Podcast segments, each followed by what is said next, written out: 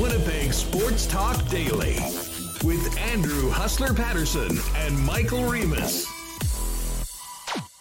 What is up, Winnipeg? Hope you had a great weekend. Welcome to Winnipeg Sports Talk Daily for another whiteout playoff edition here on WST. We've got a lot happening today on the program.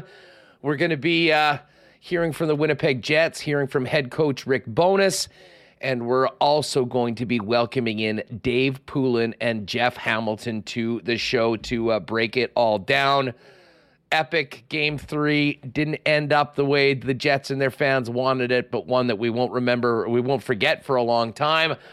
We got to forget about it tonight, or at least the players need to, as they get another opportunity at the Vegas Golden Knights to try to even up the series at 2 apiece. Just before we bring in Michael Remis, a big shout out to all the sponsors that make this show happen each and every day. Modern Man Barbershop, Aquatech, Manitoba Battery, Canadian Club, Vita Health, Wallace & Wallace, F Apparel, the Nick & Nicky DQ Group, Princess Auto, Consolidated Supply, Royal Sports, Boston Pizza, Little Brown Jug, Aikens Lake, Breezy Bend, and of course our friends over at Cool Bet Canada. Michael Remis, how are you, my friend? Have you survived? Have you come back from the ups and downs of that epic roller coaster on Saturday?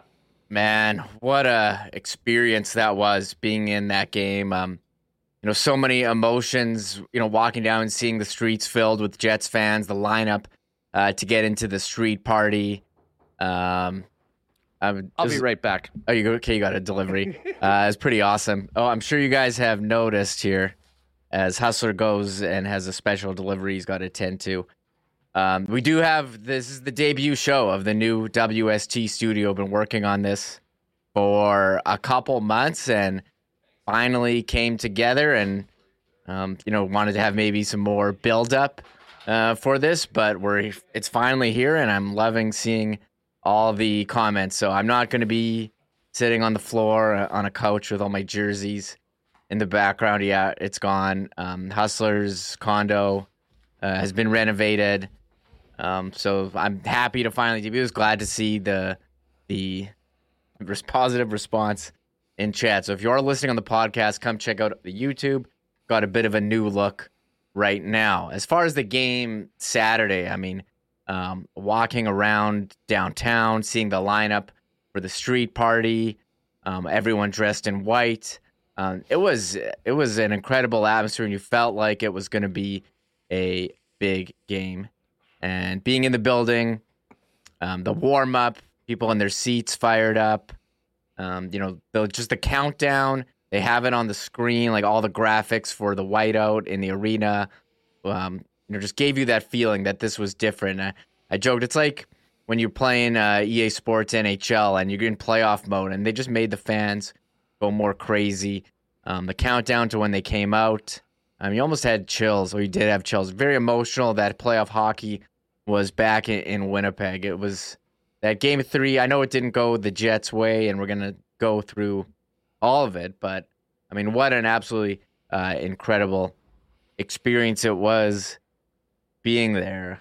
So, oh man, being there in the stands for the game on Saturday was, anyone that was there, and hell, the people that were outside as part of the street parties, I think will remember that one for a long time.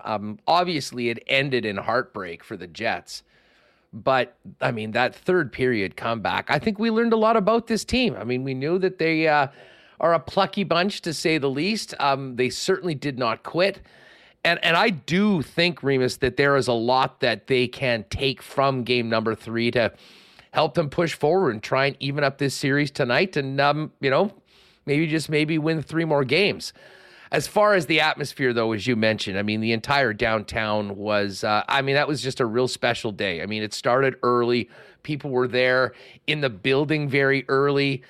The atmosphere, the level of excitement was something that, we hadn't seen around here for a long time. And I think everyone made the most of it. And certainly the Winnipeg Jets did. Although I don't know about you, I'm not sure whether it was some semblance of stage fright or just a Vegas Golden Knights team that, got a couple early and, really felt like they had taken control of the series. But, you know, Kyle Connor made it 2-1.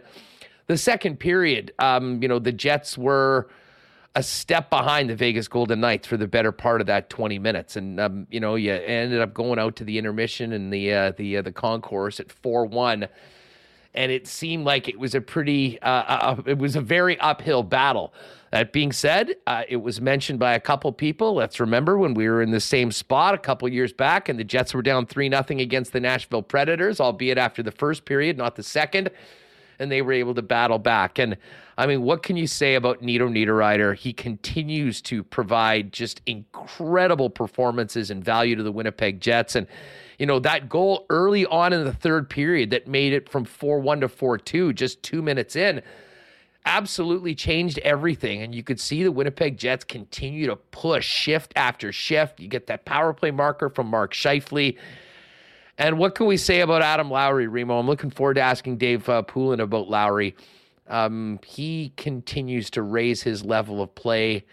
The leadership that he brings is one thing, but, you know, he is coming up with some of the most clutch plays, goals right now for the Winnipeg Jets, and he really is leading the way. So all in all, a memorable day, but a loss. And it's 2-1 for the Vegas Golden Knights going into tonight. And we're going to get into a few of the lineup changes that are going to be happening tonight. But of course, Remus, the biggest story from a negative standpoint coming out of Saturday was the loss of Josh Morrissey, who got hurt in his first shift, went back out, tried to give it a go, left the game, was very quickly announced that he would not return. And unfortunately, very quickly after the game, Josh Morrissey ruled out for the rest of the series. And that is a massive, massive loss for the Winnipeg Jets, losing their top defenseman. Yeah, I mean, huge, absolutely huge loss. And full credit for the whole team and the defense for stepping up on Saturday afternoon. Neil Pionk playing 40 minutes with 3 assists. Absolutely incredible. But yeah, you can't replace Josh Morrissey. He's your top guy. It was the third or second on the team in points this season. He's on the power play. I mean, big, big loss. But, you know, if you have any, you know, you look at what happened on Saturday in the third period on an overtime, I think you should be confident that this team is able to hang with Vegas.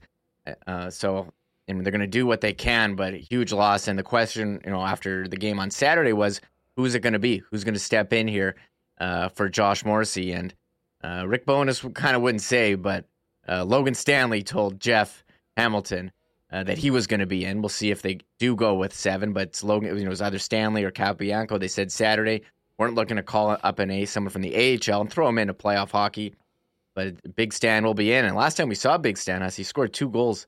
And Carey Price.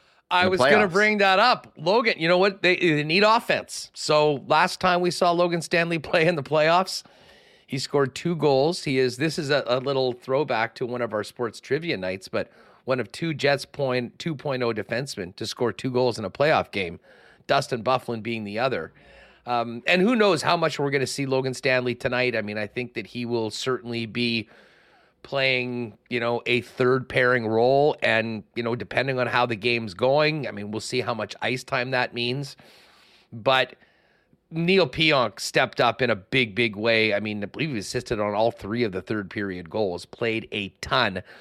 And you know what, I'll say this about Pionk, you know, at least from an offensive performance, the one thing that he is not shy to do is shoot the puck. And I think that if there's one thing that came out of the third period that the Jets, I think, really need to build on, was their level of urgency and how many pucks they got to the net. And I don't know what the aftermath of that will be on Laurent Brossoit. I mean, he's a professional. He's been through, you know, he played a lot of hockey over the course of his career, albeit not in the Stanley Cup playoffs. But for the Jets to get to him the way they did with the game on the line, I think maybe sows some seeds of doubt. That being said, you didn't let any in overtime, and that's what counts the most. But Pionk is going to be a catalyst from the blue line. I'm sure he'll play upwards of 25 minutes tonight. He'll take Josh Morrissey's spot on the power play. And if he can lead a charge on maybe doing a little bit more to get more pucks to the net, I think the Jets have been doing a pretty good job of getting in and around the blue paint and the greasy areas, much like Adam Lowry's tying goal in the third period right now. So pretty clear what the Winnipeg Jets need to do. They need to, keep on pushing the way they did in that third period, do it for a full 60 minutes, and put themselves in a position where they're not coming back in a game, but dare I say, potentially starting off that way and playing with the lead, because we know how powerful the energy of Canada Life Centre can be. There was so much of it, and credit to the fans for not really getting taken out of the game, even though the score was what it was last night. But there's a lot on the line for a number of players that are really going to be counted on to step up with the loss of Josh Morrissey, who has just been so important to this hockey club all season long. Yeah, and I thought the crowd was just so, raucous to start the game. I mean, it was absolutely incredible feeling. Being in that game, watching the comeback reminded you of, past playoffs, most notably the game 3 as well against Nashville. But I thought Vegas really quieted it down, getting on the board first and then second, but it picked up again with the Connor. The second period, the Jets were outshot 15-3. It wasn't a great period, but third period really came back to life, and you felt it after the Niederreiter goal. You felt it when they swapped lines, putting Nito Niederreiter on with Dubois and Connor, and Scheifele to center with Namestnikov and Wheeler. I thought that really did create a bit of a spark, even if they didn't score in the second period. But into the third, they played really well. And you're talking about stepping up. I don't think Connor Hellebuyck has played that poorly. Even though you look at the goals against, and it's not an ideal number, but he needs to outplay Laurent Brossoit convincingly, and he's going to have to step up and put the team on his back like he has at times this year. The Jets want to try to extend this series to 6 or 7 games. So a lot of guys going to be counted on tonight with the loss of Josh Morrissey, and I think Hellebuyck is, the first one that you look at saying, "Hey, we need this guy to be end of season Connor Hellebuyck," against like he was against Minnesota in that playoff clincher. Yeah, I mean, listen, it's not like Connor Hellebuyck hasn't been good. But I'll tell you what, I mean, mixing in one more save, really can be the difference between, winning and losing right now. The margin is so thin in these games between two evenly matched teams that it certainly does come down to that. And, for him to get burned on that first shot and really, I mean, the first 2 shots in the game, not the way you write it up. Certainly that's not the way you'd hope that this will start tonight. And, Hellebuyck can get on a bit of a roll, much like his team can do. And, listen, I think that this has got to be a full team effort. I mean, it can't be just relied on the goaltender to steal a win for you. But if the Winnipeg Jets can do that, I think they can really build on that momentum going into Game 5. But first things first. I mean, they got to put together their best game of the series right now under some adverse conditions, looking like no Nikolai Ehlers and no Josh Morrissey. And one other interesting injury, Remo, and we don't really have many details on this, but it won't be Big Save Dave backing up Hellebuyck. Not that that matters. I mean, if any of the Jet backups are in the game, it's probably a very, very bad scene for the home team. But it's going to be Arvid Holm backing up today after Big Save Dave not able to go. Yeah, we really don't have much info on that, but they announced that Arvid Holm was an emergency call-up and David Rittich won't be backing up. So you hope that, if something is going where Arvid Holm is in the game, it's gone very wrong. So hopefully, Hellebuyck can play the full 60, but on an emergency basis, recalled from the Manitoba Moose. And the Manitoba Moose have been sitting around here for a while and will continue to sit around as they wait for the playoffs. So, we don't really know anything. They're not really saying anything. With injuries, Ehlers didn't skate, which you said, so you thought maybe he would go in, but when he's not on the ice for warm-up, you're like, okay, yeah, it's not happening. And then Perfetti's still in the red non-contact, and we're waiting for him, so that's kind of the Jets situation. And Josh Morrissey, Bonus said after Saturday's game, he's over the series. We're not talking about it anymore. And, I mean, just goes to hit White Cloud, their knees clank together, just real unfortunate, and he's out for the series, so I mean, it's all you can do there. And the fact that he was immediately ruled out for the game and then for the series lets you know that this is an injury of a more serious nature. So they're going to have to get it done without their best defenseman. One other roster move that looks like it's going to happen tonight: Gus out, Axel in. So that fourth line will look like Axel Jonsson-Fjällby and Saku Menelainen, with Stenny in the middle, Kevin Stenlund. Of course, Adam Lowry leading the way with Morgan Barron and Mason Appleton. But we did see a shift in the lines for the first time in the playoffs, Reem, and it looks like this is going to be the way things are going to go tonight. Nito Niederreiter moving up with Dubois and Connor, and Mark Scheifele moving into the middle back to his natural center position with Namestnikov and Wheeler. Yeah, I thought this looked great. Once they made the change on Saturday, they really kept the pressure on. I like having Niederreiter and Dubois together, two big bodies. Nino had a pretty strong game. He did score the goal, and you're putting Mark Scheifele back in a center position. Played well with Namestnikov, Wheeler too. So you're going to need those big guys, Connor, Dubois, and Niederreiter, to score some goals. They're going to be counted on heavily. Mark Scheifele, he scored two as well. So they need those guys to be their best players. Vegas has got some big goals from Jack Eichel and Mark Stone. We need to see, we had Dubois game in game one. Actually, it's funny. All these guys, Connor and Niederreiter all scored in game three, Scheifele as well. So you're going to need them to put some pucks past Laurenbrough. So I test him a bit more. Again, they had three shots in that second period, and they had a lot of time of possession. There was one point in the game where they showed on the screen at the game where it's like Jets have had 12 minutes of time on attack, and Vegas has had 10, but Vegas was clearly beating the Jets in the shots, a lot of stuff on the perimeter, and also, credit to Vegas, too. I thought in that overtime, they tried so hard to get pucks on net, and Vegas is so good at blocking shots and getting in the lane. It was really noticeable there in the overtime, really, really hard to get shots. We're going to have nightmares about that shot off the post from Dubois. Also, was it Dylan's point shot that hit the post and went along the goal line? And that Dylan play, at that point, it's 2-1 in the hockey game in the second period. And yeah.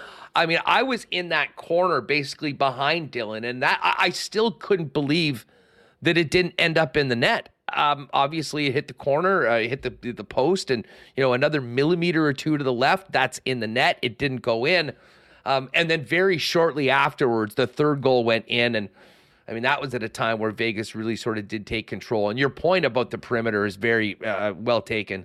When the Vegas Golden Knights are playing their best, they might spend some more time in their own zone, but the puck is usually in and around the boards, and it's not getting into those dirty areas. And that is going to be the challenge for the Winnipeg Jets to, continue to get not only pucks into the middle, but also their players into the middle and jumping on rebounds like they did late in the period with Adam Lowry making things happen. Now, after Scheifele tied the game, one of the things that, it's 4-3, and I, like many people, sitting in the building or just trying to catch a breath.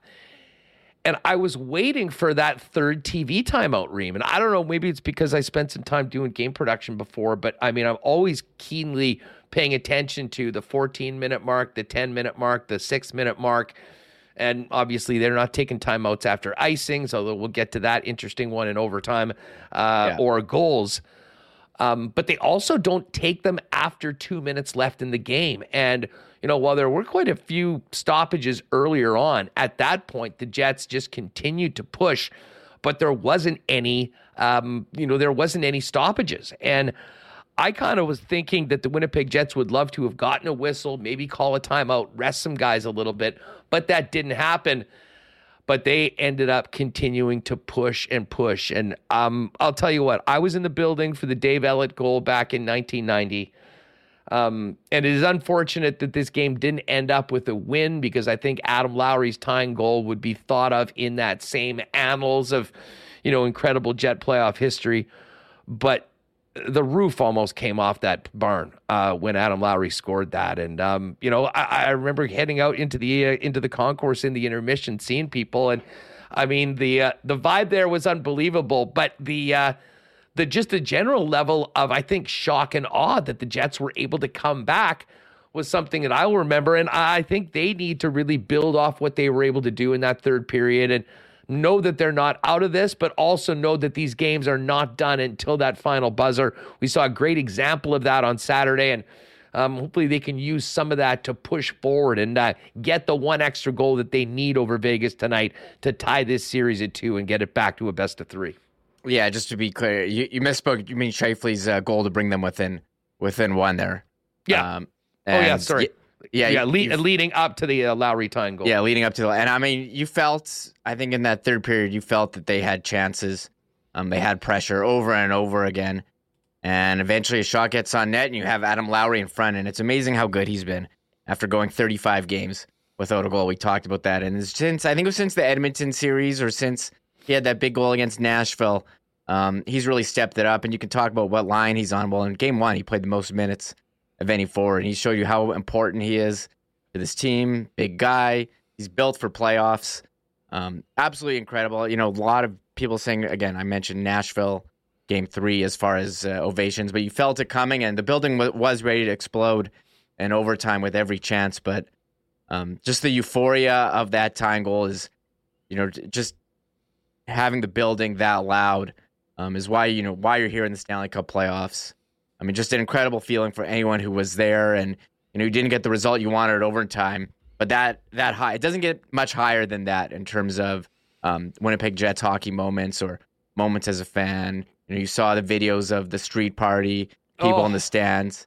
I mean, it was pretty incredible to see, even if ultimately they lost the game. Just when you talk about moments in Jets history, that tying goal is for sure going to be up there. Well, it will be for a singular moment. I mean, obviously, it takes some of the oomph of it away when, you know, the score ended up being Vegas 4, Winnipeg, Vegas 5, Winnipeg 4 in double overtime.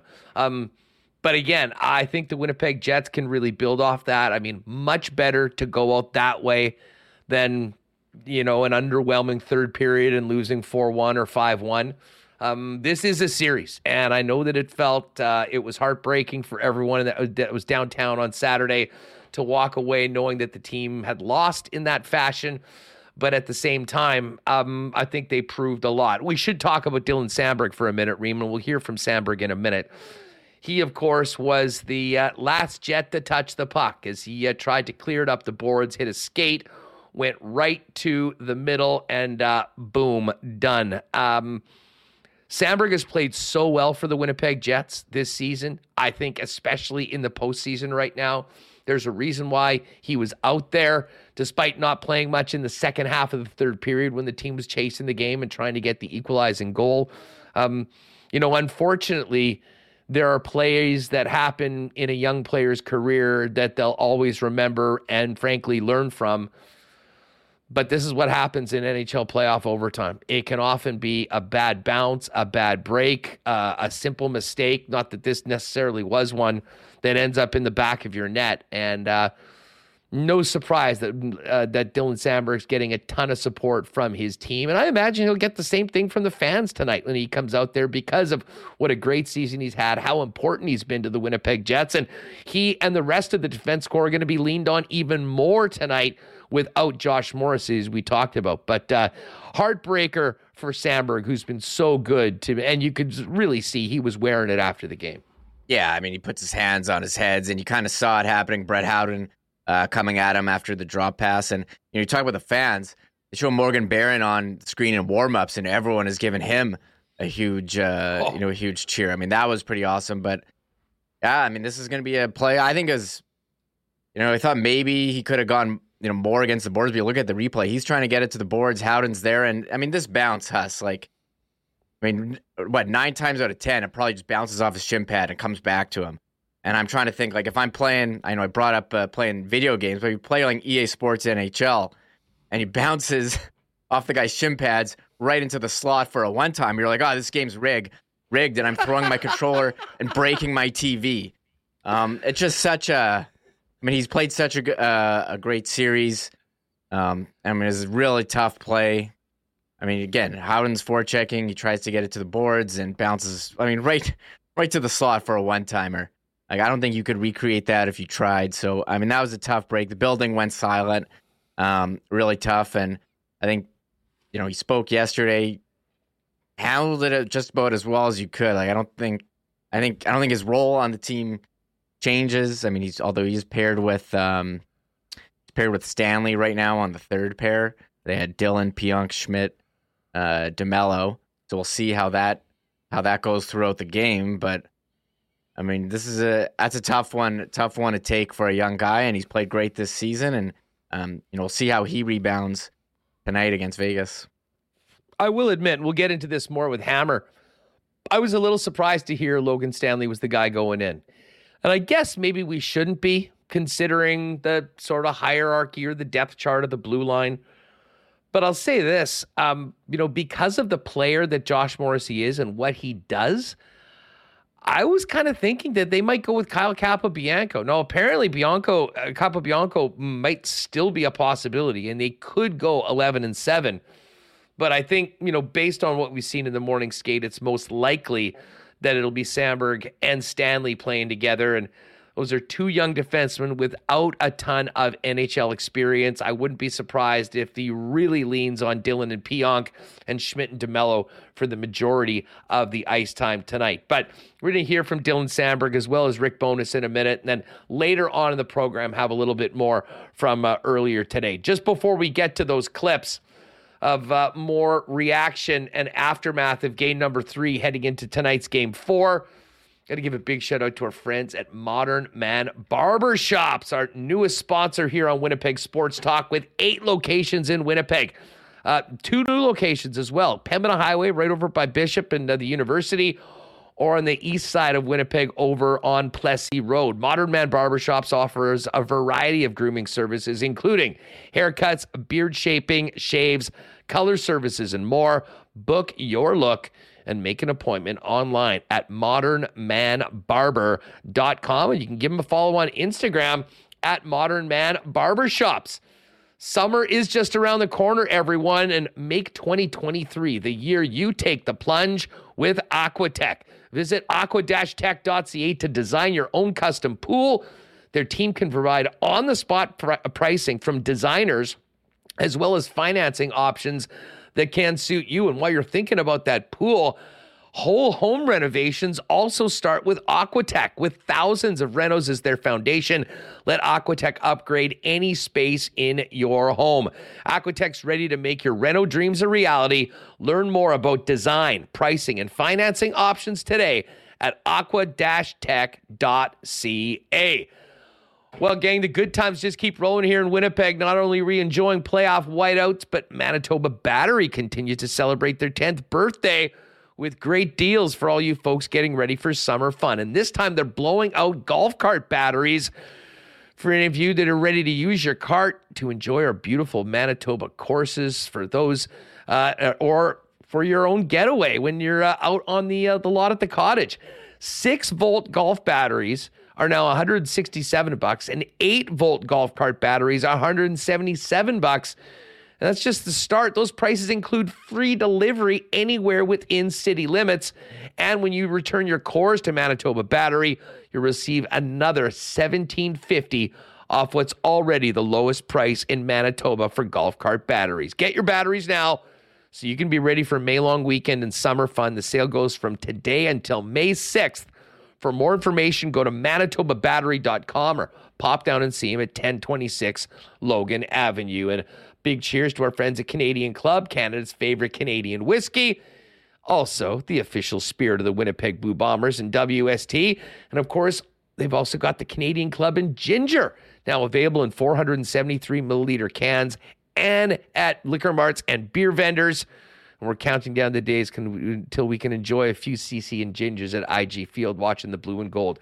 Pick up Canadian Club at your local Manitoba liquor marts. All right, let's get to more aftermath from Game 3 before we dive in with Dave Poulin and then focus more on Game 4 tonight. Rick Bonus, obviously proud of what his team was able to do to come back in the game, but disappointed in the end. Talked about the roller coaster that was Game 3. That was a hell of a hockey game. You know, the crowd was fantastic. You know, the guys laid it all out there on the line tonight. They played their hearts out. I'm very proud of the way we played. You know, we're down early. We get that. We fought back. We're down 3 going into the third. We kept fighting. There's no quit in this crew.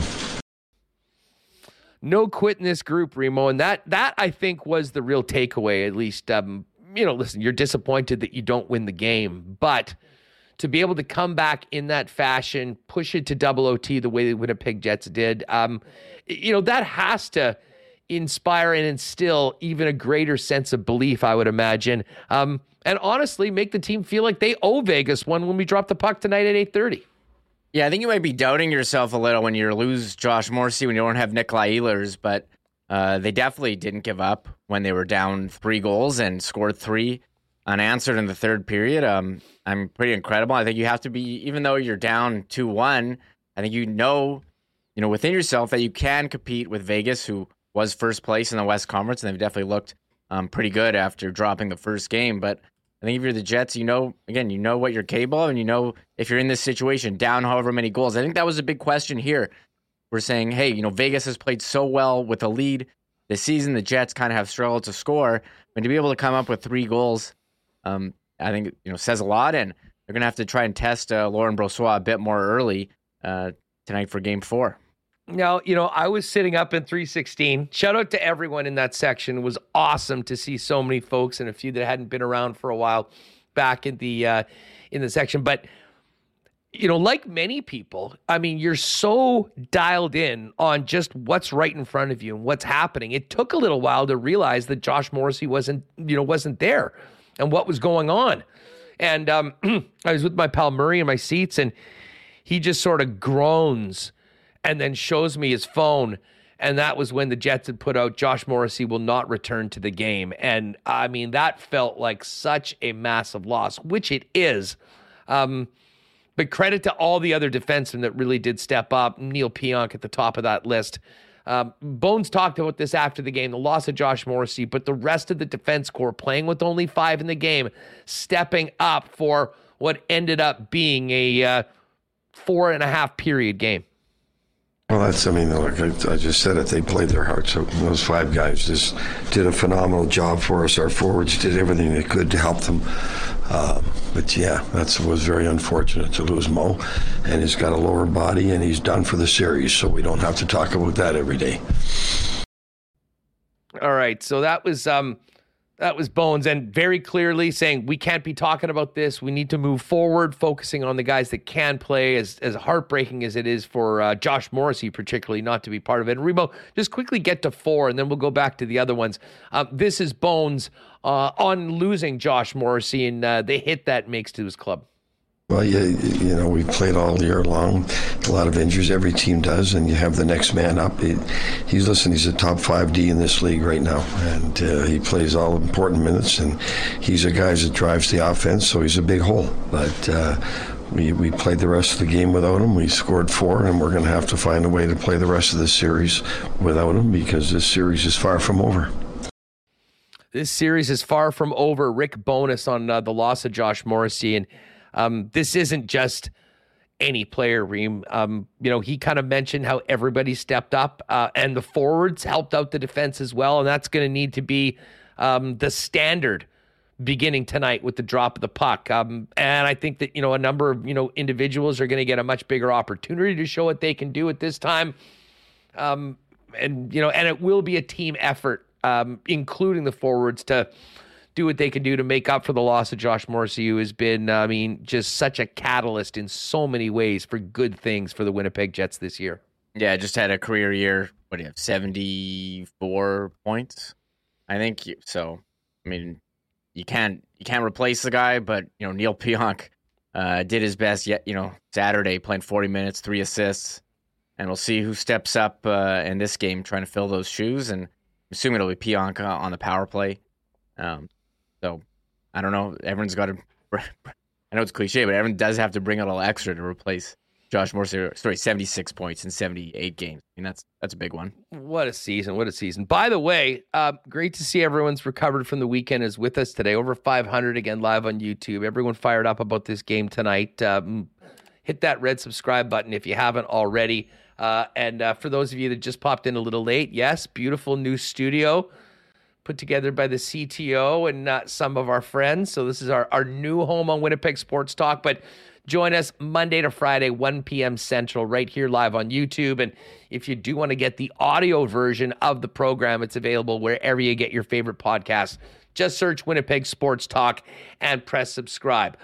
We talked about Dylan Samberg and the heartbreak of the miscue that ended up in the back of the net in double overtime.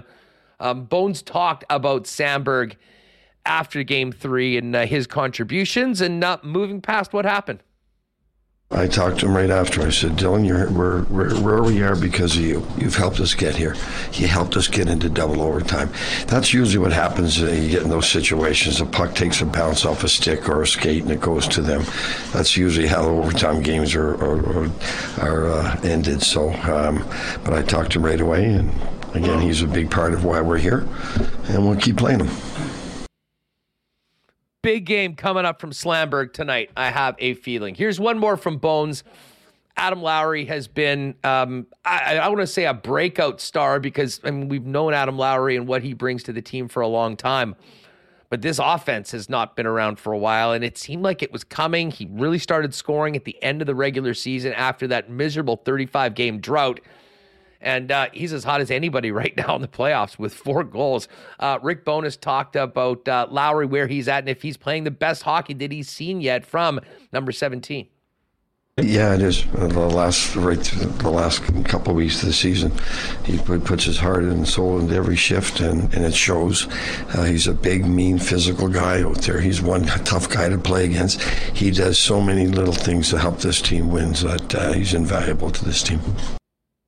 Speaking of Adam Lowry, who, continues to star for the Winnipeg Jets in a 200-foot role, but has provided some big-time offense so far in this series. Lowry expanded on the ups and downs of Game 3 and moving forward into Game 4. Yeah, I think, obviously we were excited, and I think maybe a little too ramped up and, just feeding off the home crowd a little bit and, yeah.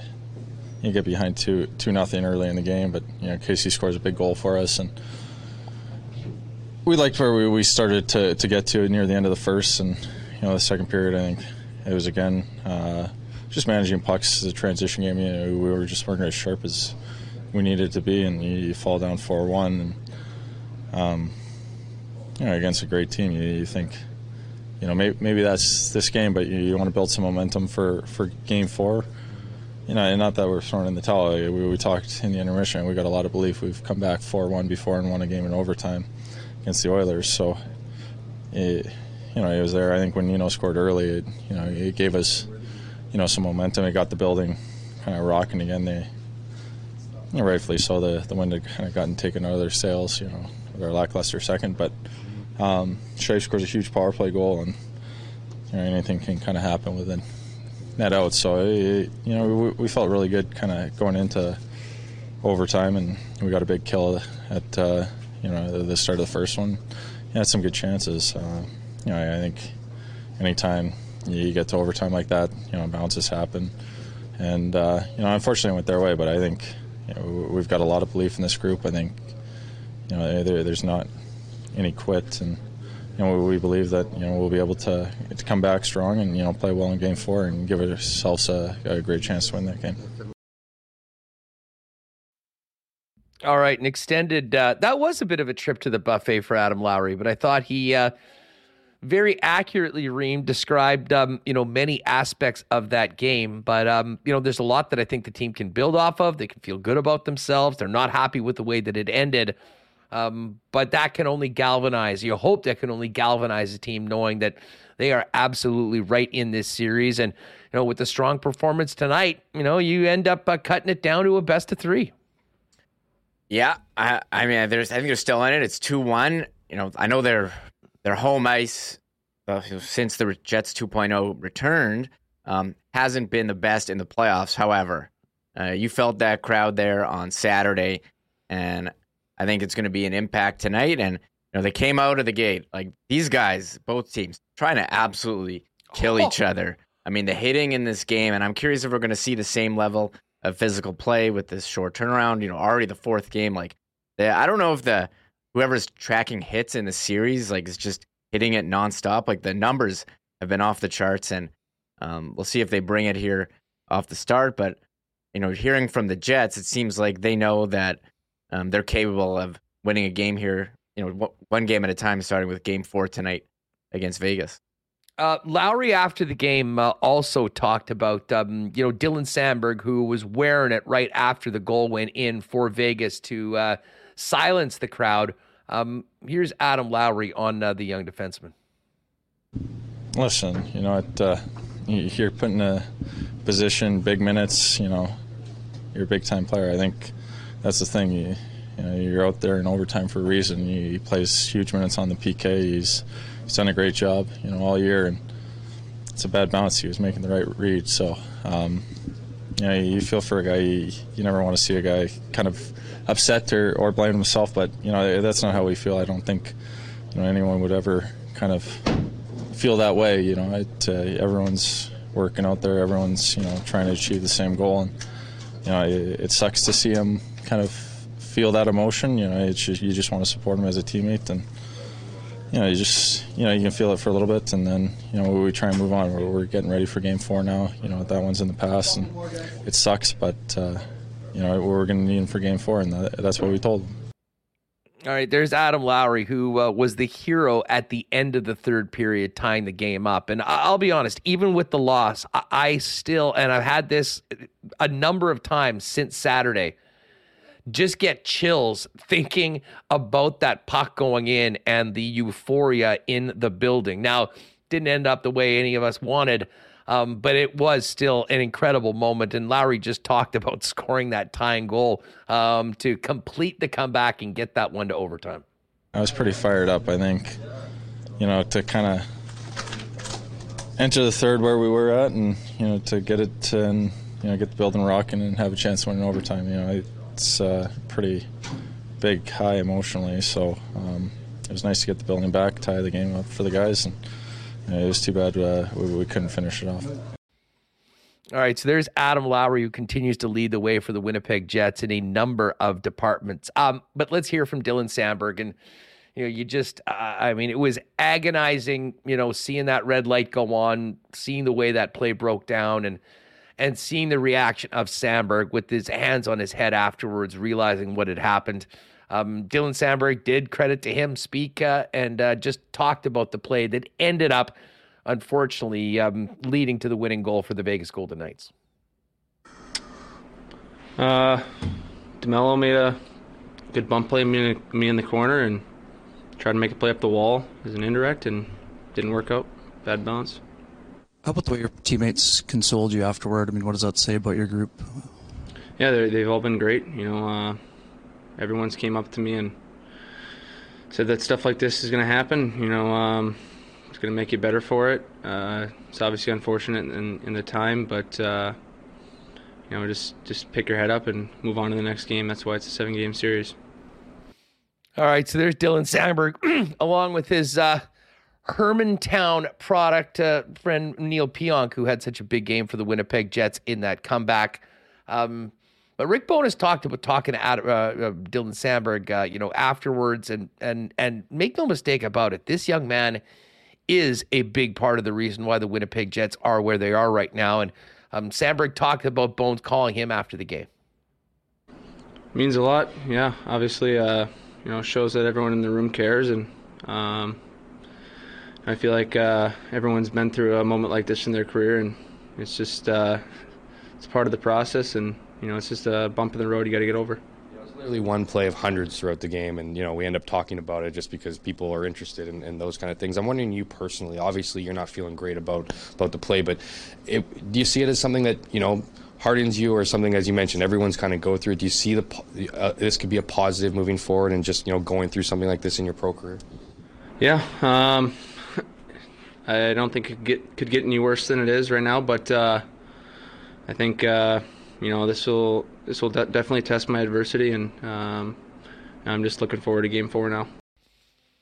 Oh man, you can just feel the agony. It's almost like reliving it again. But what a great young player Dylan Samberg is, and as I mentioned off the top of the show, there's a long list of NHL defensemen that have had great careers, that have had something like that happen to them early on, and it can only make you better. Here's just one more quick clip from Dylan Samberg, just on the emotions coming out of the double OT loss. Well, it is what it is. It's the game, and that's why we play it. But I don't know. It's obviously not something that I wanted to happen or wanted to happen, but you know, it just is what it is, and trying to forget about it right now. All right, so there's Slamberg.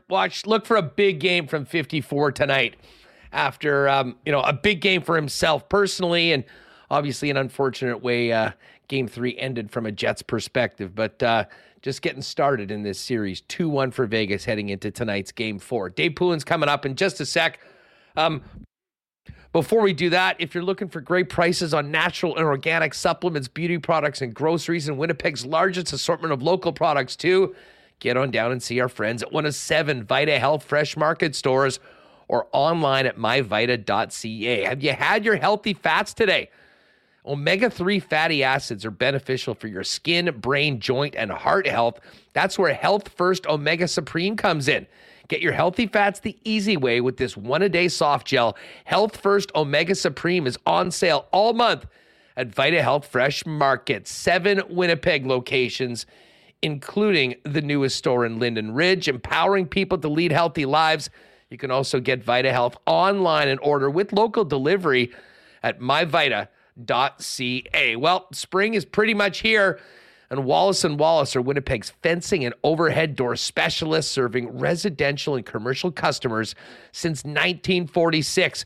If your property needs the security and protection of a new fence, or if winter's done a number on your old one, give them a buzz. They've got vinyl, ornamental, welded wire, chain link, or wood fences. And gang, if it's time to replace your garage door, they also have Winnipeg's largest selection of overhead garage doors. 204-452-2700 is the number. The Wallace & Wallace team can arrange a time to come out and give you a free estimate.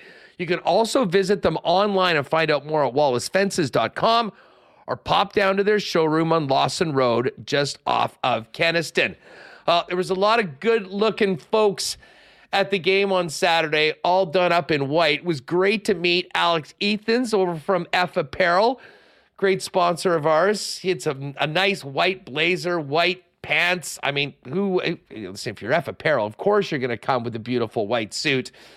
Guys, if you need to up your menswear game heading into spring and summer, do it at F Apparel. Custom suits beginning at $400, along with chinos, golf pants, custom shirts, both tucked and untucked styles, and an incredible selection of menswear accessories. 15% discount for wedding parties, and a free custom shirt and tie for 2023 high school grads with the purchase of a new suit. Pop down and see them at 190 Smith Street, downtown, or you can make an appointment and find out more online at F, that's EPH Apparel.com. I'll tell you what, Nick and Nikki DQ probably won't be open after tonight's game, but let's make a point of a victory blizzard, hopefully tomorrow some point, as the Jets and Vegas Golden Knights head back to Sin City for game number 5. Nick and Nikki, of course, have 4 DQ locations with great new summer blizzard flavors available now. Pop by and see him at the DQ in Northgate, DQ Polo Park, DQ St. Anne's, and DQ Niverville. And if you need a DQ ice cream cake or blizzard cake for an upcoming party, maybe a watch party, hit him up on Instagram at DQ Manitoba. I'll get it ready for you for a quick and easy pickup, however you like, at any of the 4 Nick and Nikki DQs. All right, Jeff Hamilton coming up in a few minutes, but right now, let's get Dave Poulin's thoughts on the Jets-Vegas series and everything else happening around the Stanley Cup playoffs. Pooley, I'm still exhausted. How about that roller coaster of a game on Saturday here in the Peg? I love the fact that you're still exhausted. Oh. You do know these two teams have to play again tonight, right? You're aware of that? 8:30 p.m. We'll be there. And it's funny. I mean, I was speaking with fans yesterday, and I mean, I think everyone had this collective burden after the game, which, you know, the highs and lows are so extreme. But I mean, I was saying to the fans, we got to get back on the horse and give her tomorrow night. I can't imagine what it's like to be a player in one of these series, to have a comeback like that and then to fall short in a really unfortunate fashion with the way Game 3 ended.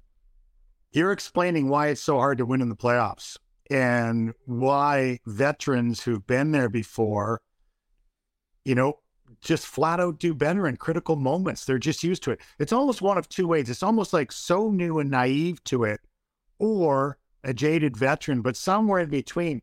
Just you know, literally on Saturday, the emotional roller coaster of that game, as I'm watching that, I don't ride the roller coaster now. I just sort of watch it, but I did ride it for a long time as a player. I rode it as a manager. It is just incredible. And I think the management of those emotions is as much a part of it in the playoffs as anything. And the high of that third period, just so magnificent. The low in the first intermission of realizing that your best defenseman probably isn't going to be joining you. And for the rest of it, sort of the flatness of the second period might be attributed a little bit to that. And then the realization going into the third that, no way, we're not going to have Josh Morrissey, but we're going to figure out how to do this. Nito Niederreiter gets a go and the power play comes through with a big one. Then Adam Lowry, who's just been a monster in every way in these playoffs so far, comes through with the big tying goal. And to me, it was just a matter of time before you figure out a way to win that game. But that doesn't happen. It's an unfortunate bounce. And nobody feels worse than Dylan Samberg about it. But you bounce back in the next game. That's the beauty of it, is the time between games, Andrew, as much as you go through the emotions within a game, the management of the time between games for a player, for a coach, for a manager is incredibly important in the playoffs. So fill us in. I mean, take us behind the scenes, Dave. What do you think's happening with, for instance, the Winnipeg Jets yesterday on the off day to, number one, try and rest, recuperate, and get ready to bring your best, but also to handle the mental hangover, if you will, of a thrilling comeback, but one that unfortunately ends up in the loss column in a best of seven? So personally, I tried to rid myself of that post-game. Like, I would stay up post-game late. I just did when I played, and I would try and rid myself of those thoughts post-game.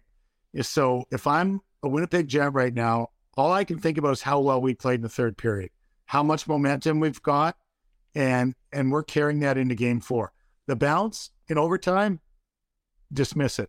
It happens. That's all it was. It was a bad bounce.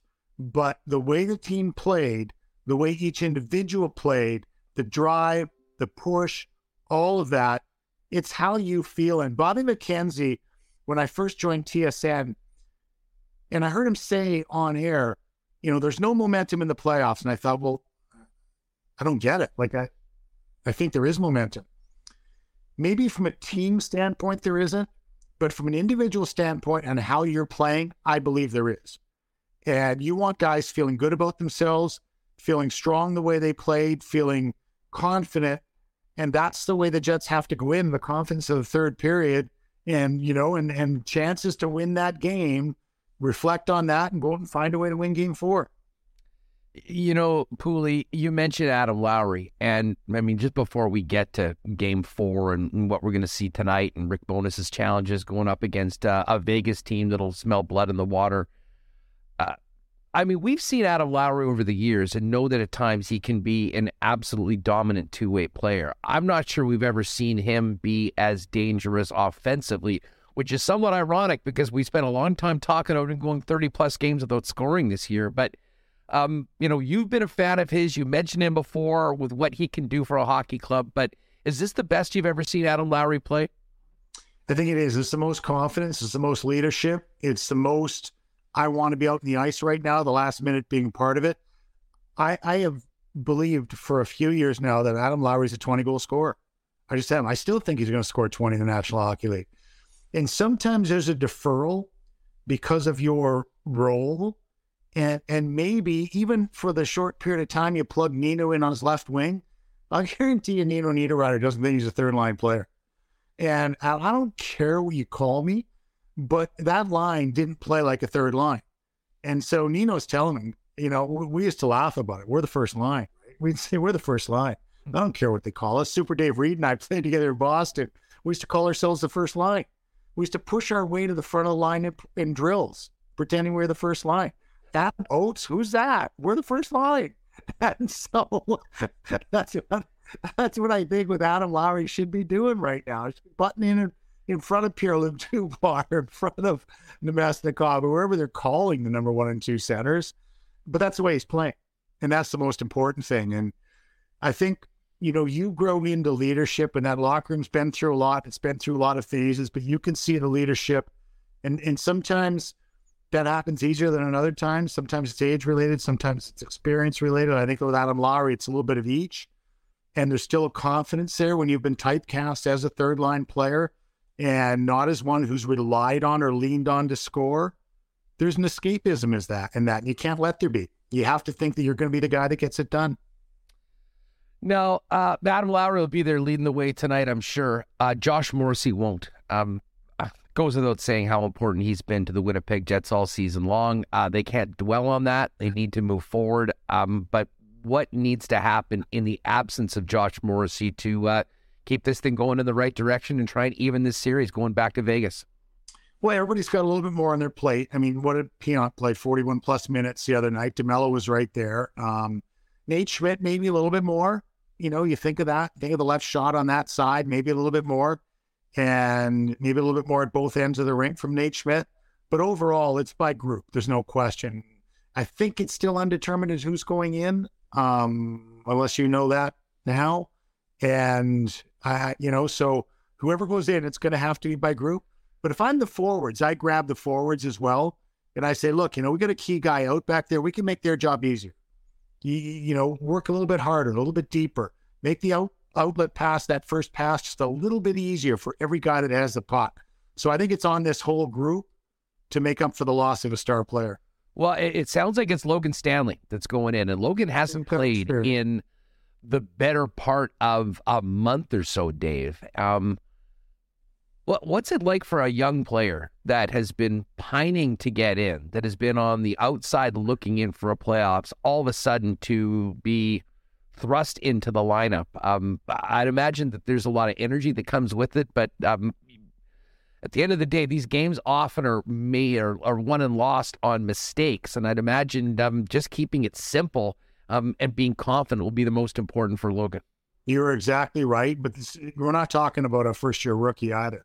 He's played a lot of games, and he's played in big games for the Jets in the past, and he's been a force physically. And so I would look to my strengths, look to eliminate, look to stop the cycle in the defensive end, and don't complicate it all with the puck on your stick. I mean, it's first touch, it's walling out, it's looking up the wall, looking, and you know what? Talk to your left wingers and say, gentlemen, when I get the puck, it's coming up the wall. It's up to you from that point forward. So I think those are all conversations, and Stanley's not, he's played a lot of games in the NHL. So you're not talking about a kid who's never played, who's just in from college or just in from junior. I think he'll be fine back there. Dave, what do you think the message from Rick Bonus to his club yesterday was after the game on the off day? And what will Bones be saying to the guys before this late one tonight? We're going to win the series. I've played in series where I've lost the first game and after the game said, we're winning the series. I mean, you just feel like that. That's the way you've got to feel. As much as they've got an experienced group on the side, some of their key people aren't. Jack Eichel's only played he played 3 playoff games in his NHL career. You get a lot of guys that have been to battle with that group. But I think it's simplified, and I think it's do your own job. It's don't try and do everybody's job. But from Rick Bonus' standpoint, he's telling the group, we're good enough to win this series. We've got a better goaltender. We can play with the Golden Knights. We know that. We've played with them. We just have to play with them through the entire game and at the right times during the game. Is there something that Winnipeg, it's always about scoring goals, and we're focusing on the third period and what they are able to do. But from a defensive standpoint, is there something the Winnipeg Jets could benefit from doing better in game 4 than you've noticed in the first 3? Yeah, I don't think it's one thing, Andrew. I really don't. And I look more to the offense, and I'd look at getting more pucks to the net. And I think that's something that you can always do. I mean, let the other goaltender make a mistake. It does not have to be a perfect shot. And in this league right now, we're watching crazy goals go in every night and not expected goals. I mean, Zach Hyman's winner was in the middle of the net last night, and he wasn't posting in. And so you look at the way the goals are scored. They're scored with traffic. Even the winning goal in Toronto in overtime is a wrist shot from the blue line. It just finds a perfect route in. So rather than try to be perfect on offense, I'd switch away from your defensive thoughts more to the offensive end and say, let's get every single opportunity to the net, knowing, so if my left winger has the puck, I know the puck's going to the net, that's where I'm going. I'm going to meet it there. Well, Dave, speaking of overtime, we know we had the ups and the lows of the OT here in Winnipeg. The other two Canadian teams worked OT and had some nice results. How about those comebacks by both the Leafs and the Oilers? And what does that do to those teams heading into their next game in this best of seven? We'll start out west last night, you know, down 3-0 early in the game. And then the roll of the dice by far is putting Jack Campbell in the net. And maybe Jack Campbell's better suited when he doesn't know he's going in the net, Andrew, when he goes forward and say, take the baseball hat off and go in. And, you know, I had a goalie in college, and obviously college being very different, but couldn't start games. Mentally just couldn't start games. He went to him halfway through and said, you're going in. He was an all-star. And we tried everything in the world. We tried not telling him before the game. We tried telling him after the national anthem. We tried everything we possibly could. But I think Jack Campbell, that was the key move last night, was bringing him in. And then Leon Draisaitl, as much as you look to your bigs, it's a great example in the balance between your bigs and getting support from supporting cast. And so your bigs were good. Draisaitl's been a monster. Connor McDavid. But who are you tying and winning goals from? Both, you know, from outside of your superstars. Vander Kane and Zach Hyman. And that's what you need. That's the kind of balance you need. Even when you have the two best players, arguably, in the playoffs right now, or Draisaitl, maybe he's been the best player in the playoffs right now. You need depth and scoring from everybody. You need the chip in. You need that key goal. They got it from Hyman last night. And then on the other end in Toronto, you know, there's so much talk about Ryan O'Reilly. Well, Ryan O'Reilly, Andrew, hasn't changed the DNA of the core. He hasn't, you know, he scored a big goal late in the game and he won a face-off in overtime. But it doesn't change the group. They were terrible in the second period. And they played awful. And Samsonov saved the game for them in the second period. So I don't think either series was won in game three or game four, respectively. Game four and game three, respectively. But, you know, you need the efforts across the board. And they feel in O'Reilly they got something they didn't have. And they're correct in that they don't win that game last year in the same manner. But that doesn't mean they win the series either if the other guys don't play. Dave, is it just me or does it seem like, if it's possible, there's a lot more bite to these playoffs early on? I mean, it seems like there's been more scrums, more fights, more... I mean, hell, I started off watching the Dallas-Minnesota series, and that game one was about as dirty and a violent game as we've seen in a long time. This looks nothing like the regular season, and we should expect that, but... I'm not sure whether it's just how close the matchups are, whether these teams really don't like each other, but are you noticing that too? I think I absolutely am. I think it's how close the matchups are. I think your nail right on the head right there is that both teams feel they can win. And you're willing to do in a short period of time, you understand how you can accelerate your season to a whole different level, even with a first series win. And then you're down to, you're so quickly down to 8 teams. I think the first round is the single hardest round to play in. And I've played a lot of playoff rounds. I went to the Final Four 6 times and the finals 3 times. I mean, I played a lot of playoff hockey. The first round is the hardest. No matter who we were playing, we'd be playing teams, Andrew, 40 points behind us in the standings, 30 points behind us in the standings. And we go into that first round and they thought they could atone for mediocre regular season play in a 2-week period. You know, they could save all of the disappointment of maybe a down year in literally in 10 days to 2 weeks. And so that's why you get guys that are willing to do things that they're not willing or they're not capable of doing over a long period of time. They know they can do it in a short period of time and they dial it up. But it has been physical. It has been nicely physical. By the way, the referees, and I'll say this, have taken too much heat. They haven't been at their best, but we'll take you back over the years. I can find refereeing, you know, arguments, and they're normally coming from the losing team. And, you know, are there going to be missed calls? Yes. Are there going to be bad calls? Yes. But this is on the players to play and play within the scope of the game and don't let the referees be a factor. I mean, listen, this happens every year. The stakes are so much higher. There's so many more eyeballs on what's happening. And to be honest, every call, every play is so much more important. And that's why you have these sort of reactions. But I am with you. Hey, speaking of teams playing teams 40 points below them, your old team, the Boston Bruins, had this legendary regular season and all of a sudden gave up one at home. To do it without the guys that they have in the lineup to get those two road wins, I mean, just your thoughts on the way the Bruins look right now and how big of a benefit would it be to Boston if they can finish this series off in five, considering what we expect to happen, whoever comes out of this Tampa-Toronto series? Yes, it'll be huge for them, and I do think they finish it in five. I think that to do it in Florida without Bergeron and Krejci speaks to how good that team is, Andrew. And I was in twice late in the year, once with Ottawa and once with Montreal, and saw that team firsthand and actually elevated my thoughts on them in watching them live, on how detailed they were, how tight they were. And I'm just saying, I'm not talking about the locker room, I'm talking about tight on the ice and how the components that they'd added, you know, measured up. And then you're bringing a heart winner back in that you're playing on the third line. So let's be truthful. You lose Krejci and Bergeron. Oh, you have to elevate the role of Taylor Hart, who's a Hart Trophy winner, or Taylor Hall, rather, who's a Hart Trophy winner. So we can't feel that sorry for them. We really can't. Jake DeBrusk has been great. Pasternak has been Pasternak. And that team is playing really well as a group and as a team. And I think that's maybe the lost part of this. Yes, they have good individuals. They're a team. And I do think they get it done in five. And that would be huge for them because I think Toronto-Tampa's going seven.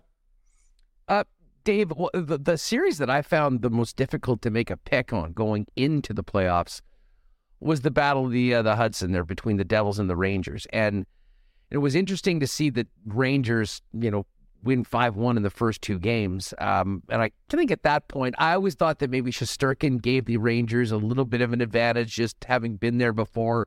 There is playoff experience. Jersey's a relatively younger team. But what can Jersey do? How much do they get out of, you know, a win in game three and the way they won it? And is this series back on? I still feel like the Rangers are going to get this done. And I would say in five or six, I still feel strongly about the Rangers. Akira Schmid came in, the young goaltender, and did a nice job for Jersey. But I think the overall makeup of that Ranger team, Patrick Kane is the icing on the cake. Tarasenko, you know, is the top layer. Those two guys coming in, but still, you still have so much depth there. And I'm actually maybe a bigger fan than some people are of their, oh boy, my English. I'm talking too much these days. Is of that defensive core.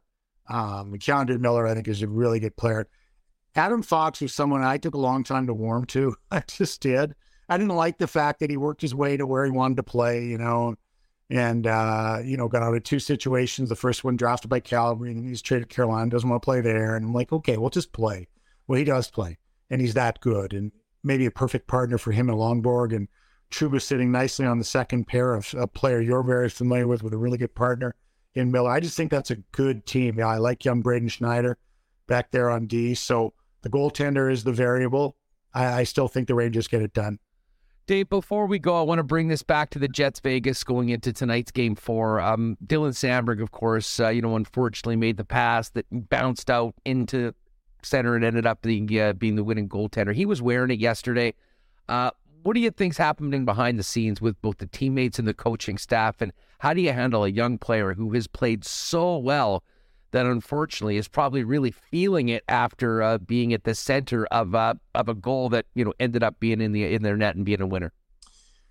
Very, very positive. That's exactly what it is. He's contributed a lot to this team. He's taken a step in his career. He's a good player.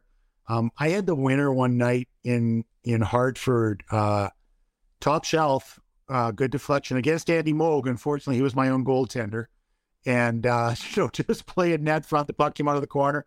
I put it in over Mogi's shoulder, and, you know, he felt terrible. Hey, he was great about it.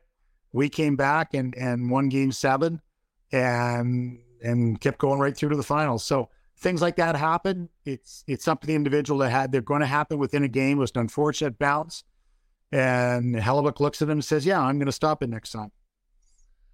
Puglia, did you ever play? I'm not sure whether this is sort of a more recent phenomenon with the TV schedules, but did you ever play playoff games like a local 8:30 or 9 p.m. start? 9:30. How does that change? 9:30? 30 on the East Coast in Madison Square Garden, because the circus was in town and the circus had matinees. So you're walking up the ramp in Madison Square Garden looking eye to eye with the tigers and the elephants. And so no morning skate, there's no ice available, and you're playing 9:30 start. It's miserable, Andrew. It is miserable. You know, the old 8 o'clock Hockey Night in Canada starts on Saturdays used to be the scourge of everyone. You know, it didn't seem like a lot, the extra half hour and then the extra hour when they moved to 7 o'clock. But believe me, 9:30, yes, I have. Are they tough? Yes, they are. How does that change the game day for players? I mean, for fans, it's like, I mean, you can't believe how long you have to wait, and there's the nerves and the energy. That's for the fans. I can't imagine what it's like for the players, especially in a scenario like for the Jets, who probably can't wait to get back out there and get back at it after the way Saturday finished up. They're tough. I mean, they're flat out tough. And you have to adjust to anything. I'd way rather adjust earlier than later, though, Andrew. I'd way rather have that game coming on me early than coming on me late. Give me a 5 o'clock, give me a 4 o'clock. Whatever you want to call it, you know, the late ones, you're talking to the wrong guy because I hated them. Well, considering the way the Jets played in the first and second as opposed to the third, maybe this will be a good thing for a bit of a later start. We certainly hope that they can get a win and make this a best of three. It's been a lot of fun so far. The entire playoffs have been. Pooley, always a pleasure having you on the program. Enjoy the games tonight, and hopefully we'll be having you back to talk about the Jets still alive in the Stanley Cup playoffs in a week or two. Sounds like a plan, Andrew. Enjoy the hockey. All right, great stuff with Dave Poulin, as always. Really appreciate him jumping on with us today. The hammer is locked and loaded. Jeff Hamilton of the Winnipeg Free Press. Just before we bring in Hammer, got to thank our friends at Princess Auto for their wonderful support of Winnipeg Sports Talk and all things Winnipeg. Princess Auto is where you'll find the best deals on the most unique assortment of tools and equipment around. Everything you need to complete the projects on your list or start something new is at Princess Auto. Pop by and see them at one of two Winnipeg locations, Panet Road or Portage Avenue West. And you can always shop online 24/7, 365 at princessauto.com. And I know we're all locked and loaded on the hockey right now, but it won't be too long before we're tailgating at the Princess Auto Tailgate Zone before Winnipeg Blue Bomber football coming up this year. We had a great time, Remo and I, popping by and seeing Joe and Spicy and the gang at Consolidated Supply for their big grand opening of the showroom over on Niagara Road at 1395 Niagara Road East. Just waiting for this melt to be completed, and then I know Joe's going to be crazy with irrigation systems, not just for golf courses, but for anyone's property. Consolidated Supply are the leaders in irrigation systems, artificial turf, and of course golf carts as well. Donnie and the gang have the battery sale on the golf carts. Well, new and used golf carts, good to go for you over at Consolidated Supply as well. Other great options as well for your property, including hot tubs and amazing outdoor kitchen options, as well as, of course, small engine parts and repair. Pop by then see them at the showroom at 1395 Niagara Road East, or find out more online at cte.ca. Are you going to the game tonight? You heading to the whiteout party? Do you have your whites? Well, one stop at Royal Sports. We'll take care of that real quick. White road jerseys, white heritage jerseys, white retro reverse jerseys, tons of white hats, and so much more waiting for you. And, of course, they are open today. So if you do have any Winnipeg Jets whiteout needs, Royal Sports is the spot to do it. Of course, with spring here now, stock is arriving daily for soccer players, baseball players, softball players, tennis players, and more. Everything you need, not to mention a huge selection of bikes arriving by the day as well. Pop down, get ready for the whiteout, and get ready for spring at Royal Sports, Manitoba's #1 sports superstore, 750 Pembina Highway. And follow them on Instagram at Royal Sports Pembina. Hey, if you're not at the whiteout party or in the building tonight, the next best place to be is at your whiteout headquarters at your local Boston Pizza. Chance to win tickets to a Winnipeg Jet playoff game, great specials, and the new Fanalytics-driven triple play combo, including cheesy Bandera bread, cactus cuts, and Thai chicken bites. The new dill pickle spears are there as well. It's all happening at Boston Pizza, so if you're not at the game tonight, the next best place to be is at your local BP. And if it is an 8:30 game, if you are staying at home, you can always order online and get it delivered to you at bostonpizza.com. All right, let's get the hammer in here to break down Game 3 and get ready for Game 4 tonight. Hammer, what's up? How was your weekend? It's funny you ask how my weekend was, because I was thinking yesterday that it was like Wednesday and it was Sunday night. So my weekend was pretty dominated by hockey, by interviews, by talking with people. Obviously, the playoffs coming back to Winnipeg. Overall, exciting weekend, but I worked throughout. So I was at my brother's yesterday having dinner, and it dawned on me that it was Sunday evening and that I would have my hit with you guys the next day, as Remo sent me a text message confirming the time. So it went by quickly, but it was a good one for sure. Well, it was great to have you on today. And I mean, man, there's so much to get through. I mean, I tweeted this out yesterday. I mean, I, like most of the fans of the Winnipeg Jets, I think was, needed a day off. I'm glad we didn't have a show yesterday, to be honest, because I needed just to exhale. Essentially, it was emotionally exhausting. And I can't imagine what it was like for the players involved in that game, because, listen, it won't be remembered the same way because they didn't end up winning. But, I mean, for a game that did not start off very well, looked very bleak after two periods, for the team to come together and battle back to get that thing to overtime and push it all the way to the second is a game I don't think anyone will forget. But as we were talking beforehand, you'd hope from a Jets perspective that there are some things that they can at least build on, because I can tell you it's far preferable to show that sort of fight knowing that you can stay in a game and in a series that's still very much up for grabs at 2-1 going into tonight's puck drop. Yeah, I think, it's certainly not the time of year for silver linings or moral victories. Let's just get that out of the way, because that's obvious. But it's about as close to as positive a silver line as you can get for losing a game, in my opinion. Now, you win that game, as you noted, it's certainly remembered, assuming that would be a catalyst to winning the series. But the fact that they lost, I mean, those are just demoralizing losses. They're tough to get past, no matter, whether it's a comeback in the third period or not. It's just you get to that far in the game, and it really is one bad bounce away. And as we saw, off the shin pad, right to the slot, game over. And so, but I don't think it's all bad news. As you alluded to, Huss, this was a game where they didn't lose Josh Morrissey for 10 minutes. They lost Josh Morrissey for ultimately the entire game. I mean, he played his first shift and then 38 seconds on the power play that was I think before the 5-minute mark of the first period. So they were running off adrenaline. They were in the thick of it. They're going to get help, obviously, this game with the added body on defense. Looks like Logan Stanley will draw in. There's a potential for 7 D-men, but I do know Logan Stanley will be in. I think it's the fact that you did come back, that it's possible. And I will add one more silver lining, not out of that game, but just what we've seen from this season.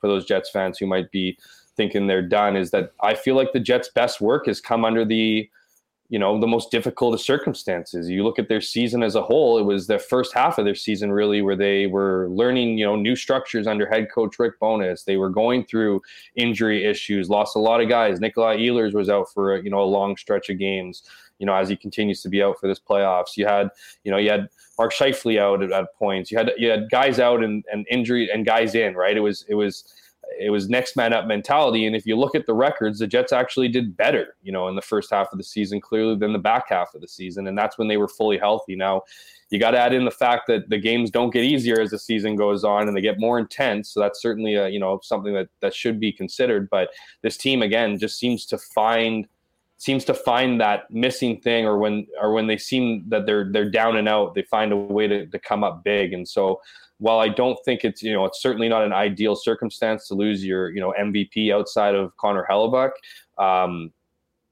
just something about this team that seems to find a way. And that's going to be the hope, obviously, in Game 4 tonight, because you know, as much as this isn't a must win in the sense of, you know, win or go home, I don't, you know, you don't want to be heading back to T-Mobile Arena in Vegas on Thursday for, you know, a potential elimination game. So huge game tonight, obviously, Huss, as all of them are in these playoffs. Yeah, no, I mean, there's no doubt about it. Got to have it tonight and get this one to 2-2 and, you know, make it a best of three and build off of a big win. Get the crowd into it, start a little bit better, try not to get behind. I mean, there's many things I think they'll try to build on from that game in game number 3. But, you know, you mentioned the loss of Josh Morrissey. Interested in your perspective on this because Dylan Samberg has played so well, and obviously a heartbreaking end to the game, of which he spoke about over the course of the weekend. We just played some of it.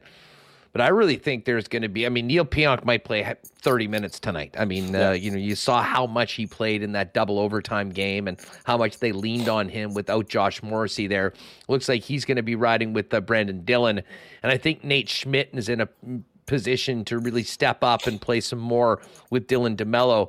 I do wonder how much we'll see of that third pairing. And this is not really a knock on Dylan Samberg at all. I mean, I think they're very confident with him, but I do wonder what the confidence level for Logan Stanley is going in there tonight. To be honest, you know, I spoke about this with pals yesterday. I was sort of expecting that Kyle Capobianco might be the guy that got the tab just because of the type of player and what Josh Morrissey brings to the table. It's very different, but it's very clear there's not one guy that's replacing Josh Morrissey. Neil Pionk's going to move into that role, but it really will be all hands on deck. But how do you see the Jets trying to move forward without Morrissey and what that does to the roles of everybody else lacing it up on the blue line? Look, there's a small window that they do go 7D men. It doesn't seem like that will be the direction, just given habits, and the, you know, the ultimate indicator is that Capobianco stayed on the ice for extra work. They don't usually do that. Logan Stanley came off with the rest of the group after morning skate, so they probably are going 6 and 12. I think the reason why they thought about 7 and 11 or are thinking about 7 and 11 is that for the exact reason you just bring up. I mean, it's a tall order to jump into the lineup after, you know, a stretch of, you know, a couple weeks or whatever playing. I know Logan Stanley played that final game, same with Capobianco, but you know, they haven't been in the lineup regularly, and sort of throw them in the thick of an intense 7-game series, whether you want to call it fair or just, you know, whatever, not ideal necessarily. So I thought that they would maybe go 7 because they were wondering what, you know, because they didn't know what exactly they were going to get from each one of those guys. And so if you go 7, you can kind of figure out real quick who's got the legs, who's got the comfort level in there. But at the same time, it also, you know, it's a classic too many cooks in the kitchen are you overcomplicating things? So let's assume they go 6 and 12. You're right. I mean, it looks like Logan Stanley will be with Dylan Samberg on that third pairing. If today's morning skate and line rushes was any indication, I'll remind, you know, the listeners, viewers, that Samberg didn't play the last 9 minutes of the third period. You know, he did play obviously in the overtime periods, and certainly was on the ice, of course, for the final play of the second overtime.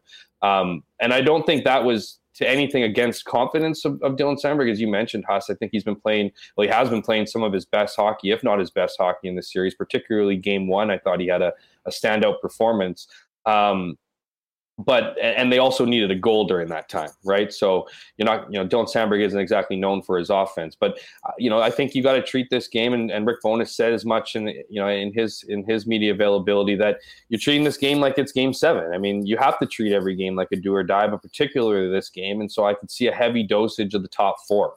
You know, I could easily see Neil Pionk gain into the 30, you know, plus 30-minute range. And if game 3 was any indication, I think you're seeing some of the best of Neil Pionk as the game went on in game 3. I mean, he got assists on all 3 goals in the third period, and played, you know, again, like a, you know, very, very good hockey for 40-plus minutes. So I imagine they're going to lean on a lot of those guys. They're going to lean on the top 2. I mean, Samberg is probably still going to get his opportunities in special teams, of course, on the penalty kill. But yeah, I see them running their top 4 horses a lot in this one, and it really will depend on the game flow. I mean, if the Jets somehow find a way to take an early lead and whatever, then you can start rolling lines, right? You can start rolling 3 pairings on defense. You can roll 4 lines up front.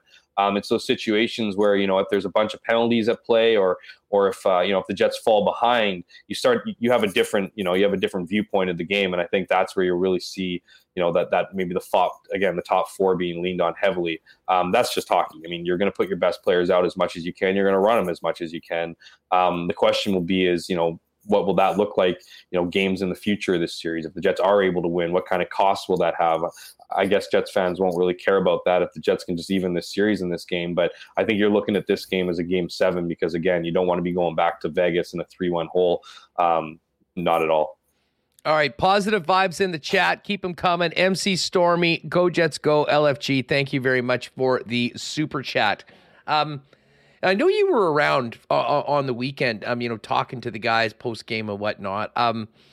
You know, we just played some of the clips from Dylan Samberg, and I mean, you know, for a young guy that has played so well for this club, it is somewhat heart wrenching. I mean, I think back to, and I mean, listen, I'm not going to put him on the level of Steve Smith at this point. Certainly, the mistake wasn't a Steve Smith level doing it, but.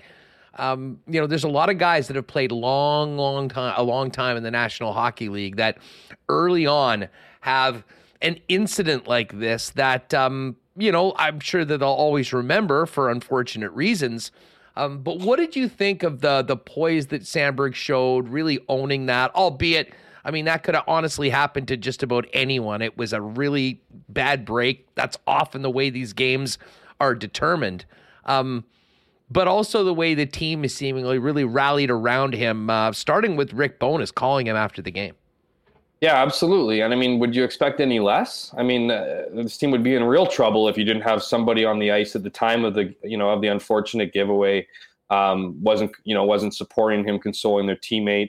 And, you know, I'd expect his teammates to have his back once they got to the locker room, and certainly for Rick Bonus, not taking away any of that, you know, they did exactly that. And as you mentioned, Rick Bonus not only spoke to him immediately after the game to let him know that, you know, he's a big part of why the Jets are where they are. Every single player is a big part of the reason why they are where they are, and certainly deserved to play in the overtime period. So I think at this point, it's less about the X's and O's for him, just given we're in a series. I mean, you can go through the tape, say, hey, it's not like Dylan Samberg wouldn't want to have that play over if you know, an extra couple inches to the left, a little, you know, whatever. I mean, he knows how unfortunate it was. I mean, it's funny, you know, I don't write headlines for my stories, but it was called a giveaway gaffe or whatever in overtime. And I got a bunch of emails from people saying, like, how could you call that, you know, like, you know, how can you blame this guy for that? Those things happen all the time. Well, yeah, absolutely. Those plays happen all the time. And,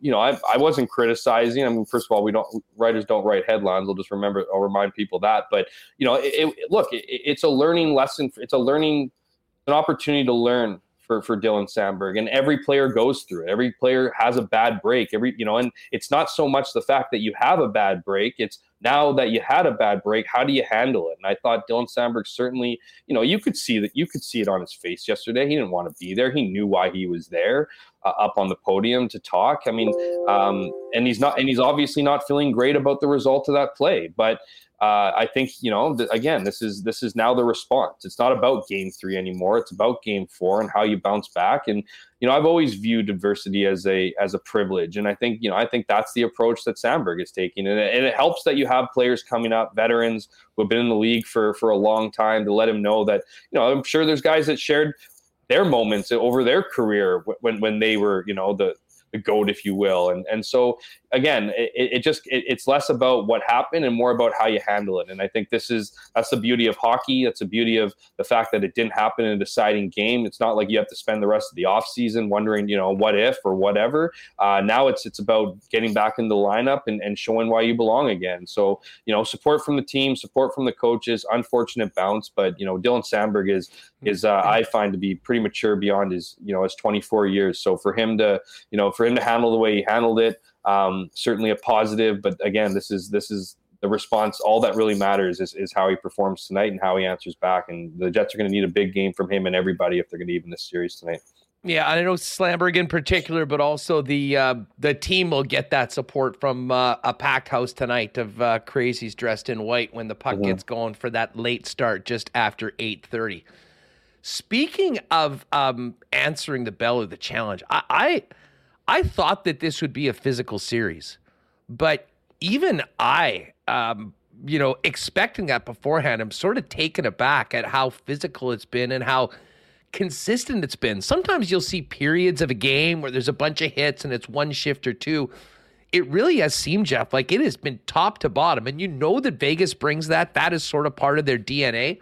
But I have to admit, on Saturday, one of the things that did impress me, even when things weren't going well for them on the scoreboard right into the third period, was how the Jets were consistently able to match and answer the level of physicality that the Vegas Golden Knights were bringing to the table. Yeah, absolutely. I mean, I think they had 25 hits after the first period and 60, I believe, after three. I don't remember the Jets really getting much of 25 hits in most games, let alone the first period. So certainly a physical affair. I think, the emotions run high, of course, playing in front of what was an incredible crowd in game three. That's just going to get the blood going, right? That's going to encourage you to finish your checks. That's going to encourage you to get hard on the forecheck. You just have the natural lift of the crowd. And you had players talking about it post-game three, talking about how that energy, maybe they were a little bit too emotional from it, right? And so, it only takes so long before a heavy forecheck on both sides gets so annoying or so frustrating that the stuff after the whistle starts to happen, right? Like, guys take offense on any hit nowadays. So to have, two teams throwing their weight around, it's going to get nasty. And you also got to realize how critical these games are. I mean, that was game three. As interesting as game one and two were, where Jets obviously dominated in game one, Vegas dominates in game two. Now it's like, okay, the feeling out process is over. Now, you got to take what's yours. And so that emotion, I love the emotion, right? Whether it's the scrap right off the bat, obviously, I thought Brendan Dillon, throwing down with Keegan Kolsar was set the tone of that game and was interesting because it really, sticking up for Adam Lowry, as Brendan Dillon said afterwards, Adam Lowry sticks up for enough people. I think that, again, along with the crowd is certainly an emotional boost, and it's not going to die down anytime soon. And so, that's what playoff hockey is. It's emotion filled, it's air filled, and it's like we saw the game end in game three. It's just unpredictable. And so I think as you get deeper and deeper into playoffs, and of course you're playing the same team over and over again, it's only bound to get nasty. I mean, guys are taking receipts on who did what and when, and paying guys back for some of the behavior. So I anticipate this game and the rest of the series to be much like we saw in game three, maybe even sooner than later. And when you add in the mix players like Pierre-Luc Dubois, who have no problem getting under guys' skin and lipping guys off and playing some of the, the verbal assault game, that tends to get the tempers going and the fists flying. So hopefully we see some more of that tonight. Hopefully see some passion and emotion, because I really do think that's what makes the game great, and particularly this time of year in the playoffs when everything's just that much higher stakes. God, you mentioned Pierre-Luc Dubois. We'll do the cool bet lines at the end of the show, but there was a prop bet for Saturday's game where Dubois was plus 120 for over to take a penalty at some point in the game. The freest money of all time. And credit to the PK for those two big kills in overtime to keep them alive until the unfortunate end to the game. But speaking of that physicality, I mean, a number of players that, certainly are not normally involved in that sort of play, I thought answered the bell. I thought Blake Wheeler actually played one of his most physical games in a long, long time. But even Mark Scheifele was getting in there, was kind of showing that fire that you have to have at this point. Scheifele had the big power play goal to get the team to 4-3 before Adam Lowry tied it. But what preceded that was the first time we've seen a significant line change mid-game, Jeff. And Mark Scheifele, who had been on the wing for the majority of the last 2 or 3 weeks with Dubois and Connor, got a chance to move back to center with his old running mate, Blake Wheeler, and Namestnikov. Bob, first of all, what did you think was behind that switch? And what did you think of the lines once we moved away from that really top-heavy unit and adding a bit more to the second line, which, of course, is missing the absence of Nikolai Ehlers right now? Yeah, it's interesting, what necessarily triggered the change, because if you look at it, it could be a couple different things. I mean, Mark Scheifele could have tugged on Rick Bonus's pant leg and said, I don't want to, you know, I want to go back to center, right? Because that's what Rick Bonus had said when he put that line together, that it was ultimately Mark's call for how long it went.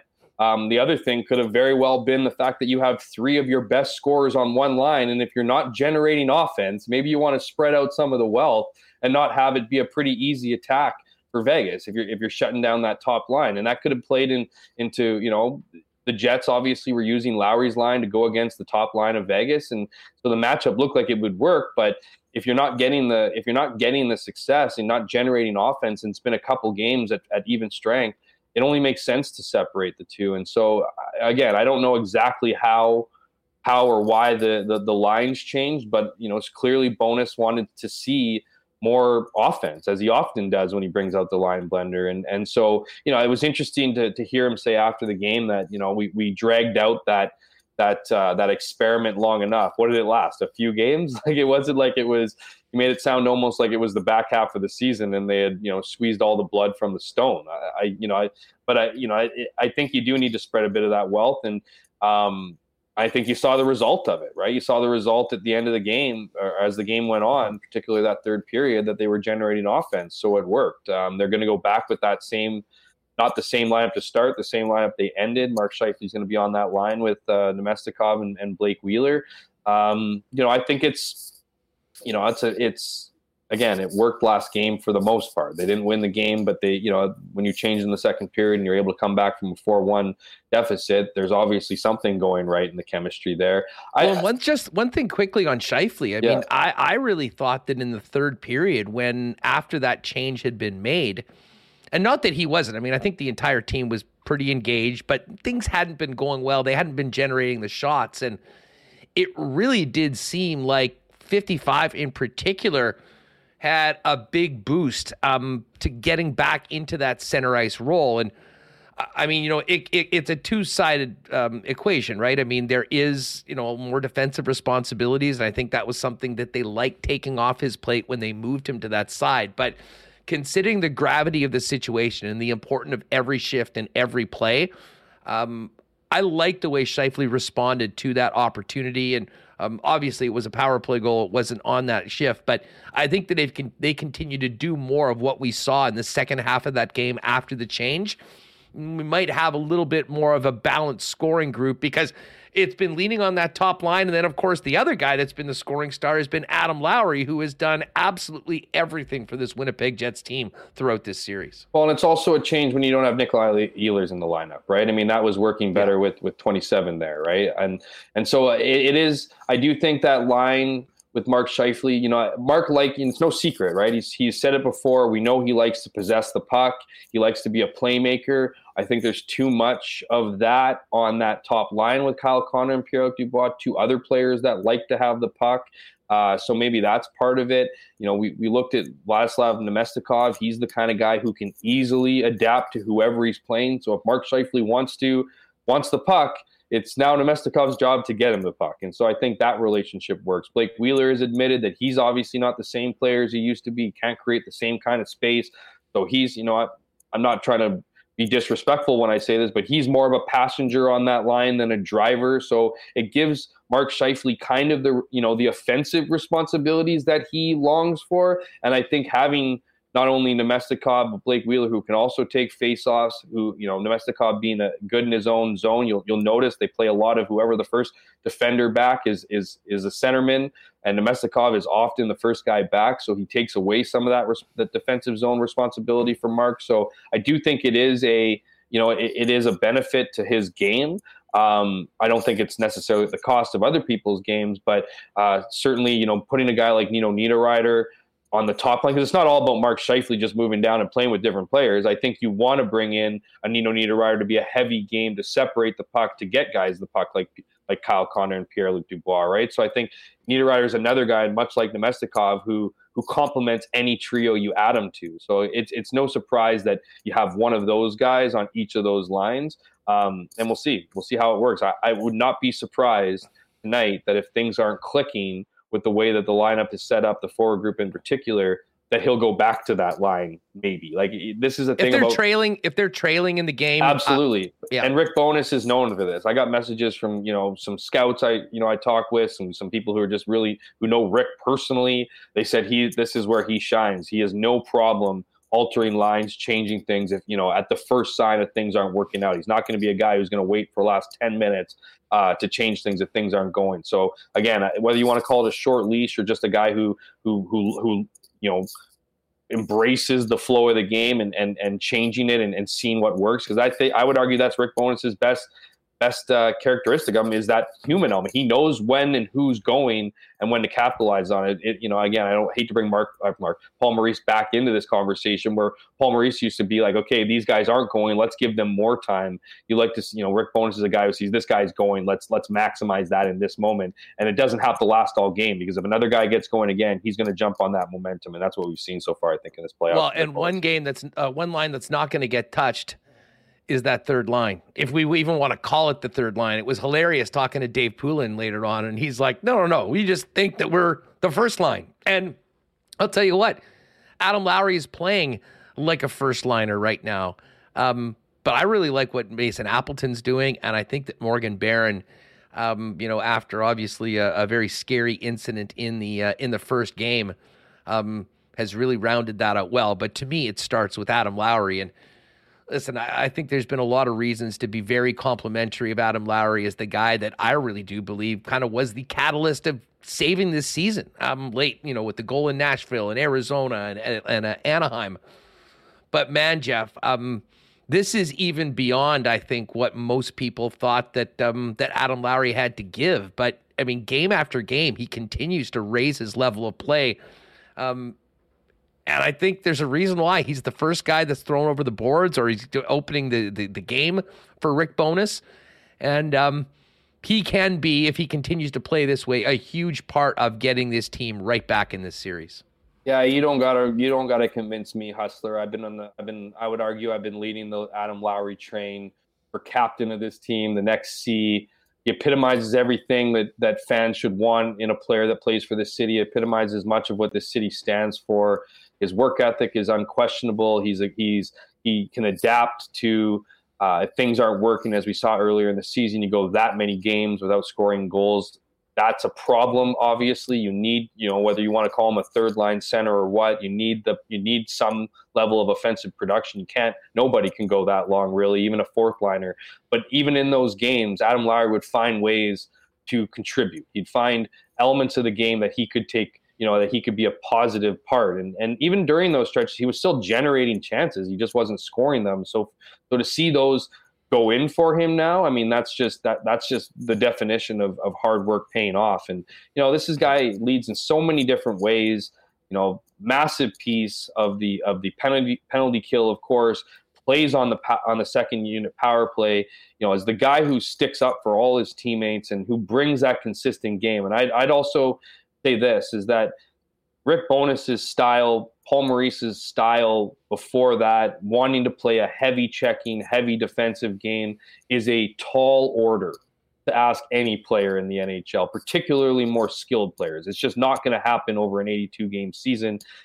But Adam Lowry is built for that. I think he takes comfort in that kind of style of play and brings a level of consistency night in and night out. And for all those reasons and more, and not to mention, as you said, what he's been able to do in this playoffs, what he was able to do down the stretch. He was absolutely the catalyst, outside of maybe Connor Hellebuyck, to get this team, to will this team back into the playoffs.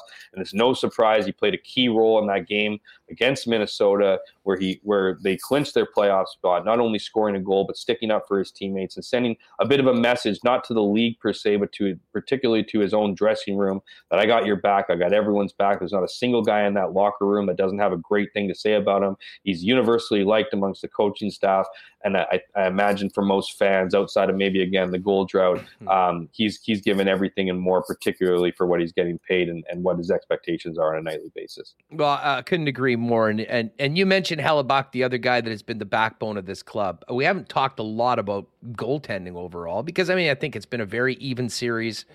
most of the goals that, have gone in have been earned by Vegas as opposed to, quote unquote, a bad one, although maybe the third goal he probably would have liked to have had back. But I can't help but think, given the situation that the Winnipeg Jets are in and the importance of Connor Hellebuyck, that there is another level from 37. And if he can get there, that's going to be, that might be the single most important factor to the Jets getting back in this series and giving them a chance to stay in it and possibly win it.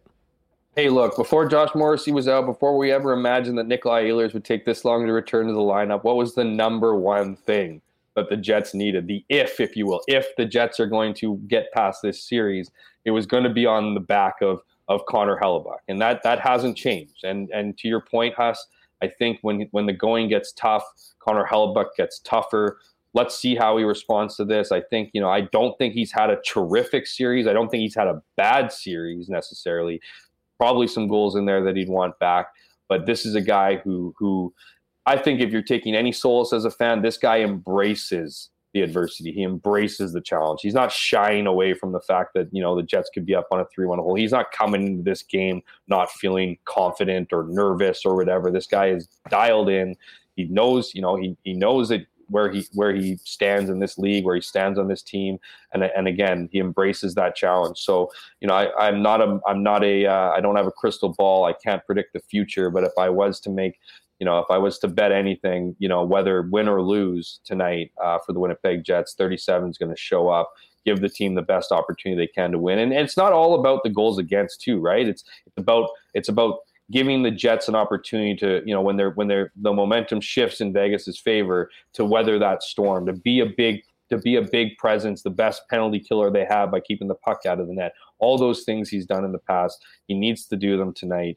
And again, the pressure, no such thing for him. He'll handle it. We'll see what happens, but that's, I think that's got to be the expectation for 37, not just for us, but for him himself. Shout out to Ezzy of the IC crew who has popped into the chat. I believe he dropped a Ginsburg guarantee as well. So Ezzy's feeling it tonight. Take that for what it's worth. Yeah, whatever that. What is that worth? This is, depends who you talk to, Jeff. Depends who you talk to. I'm going with positive. Hey, before we break, Logan Stanley's going in tonight. We expect Axel Jonsson-Fjällby to go in as well. I'm totally here for Axel, although I didn't mind David Gustafson's play.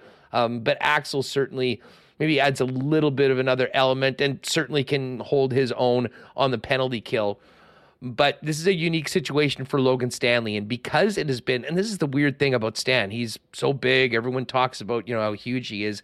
He's not always played the most physical style of hockey. And I'm not sure whether it's not wanting to overcommit and get burned.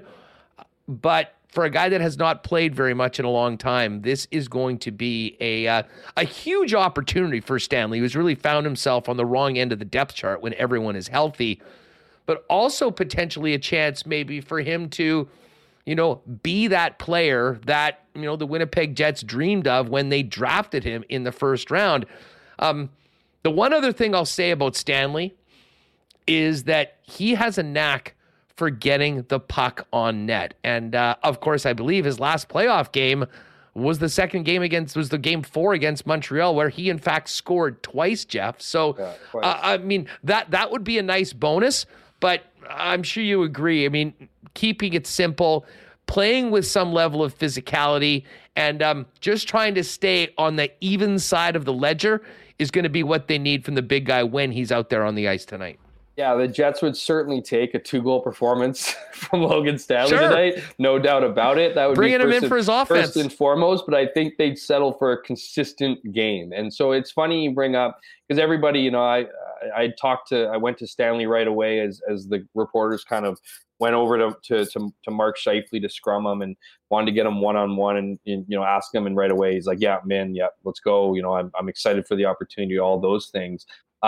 But I think but when you asked Rick Bonus about what, when I brought up with him, Rick didn't love the fact that, the cat was out of the proverbial bag, if you will.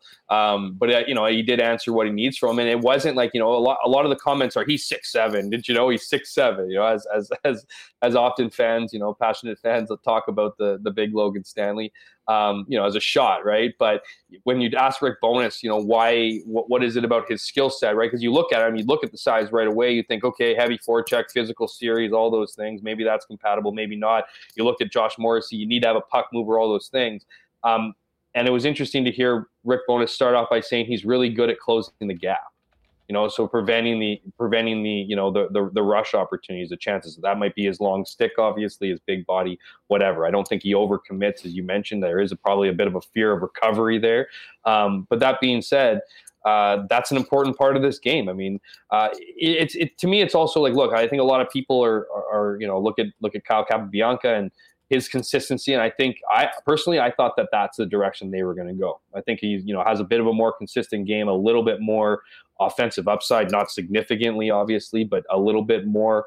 But they've decided to go with Logan Stanley, and that's that's the way it is. Whether that's going to be the right choice, we'll have to wait and see. But from his perspective, he understands how important this is, not just for the team, but for him personally, and what's been an otherwise difficult season, filled with injuries and inconsistency. So while it might not be an ideal situation for the lineup, I know he's eager to get in there, and we'll see what happens. I mean, this is the playoffs, right? This is the season of unsung heroes. I'm not suggesting or trying to add any kind of pressure to Logan Stanley to come in, and he did play the regular season finale, but to come in, essentially after not playing for some time, and certainly not consistently all season, it's going to be a tall order, but he's going to have to come up and do his job, and that's playing a sound defensive game, being responsible in front of the net. If you've seen anything, man, I mean, the front of the net's been a nasty place in this series. So, as much as people like to make light of the fact he's 6'7" and whatever,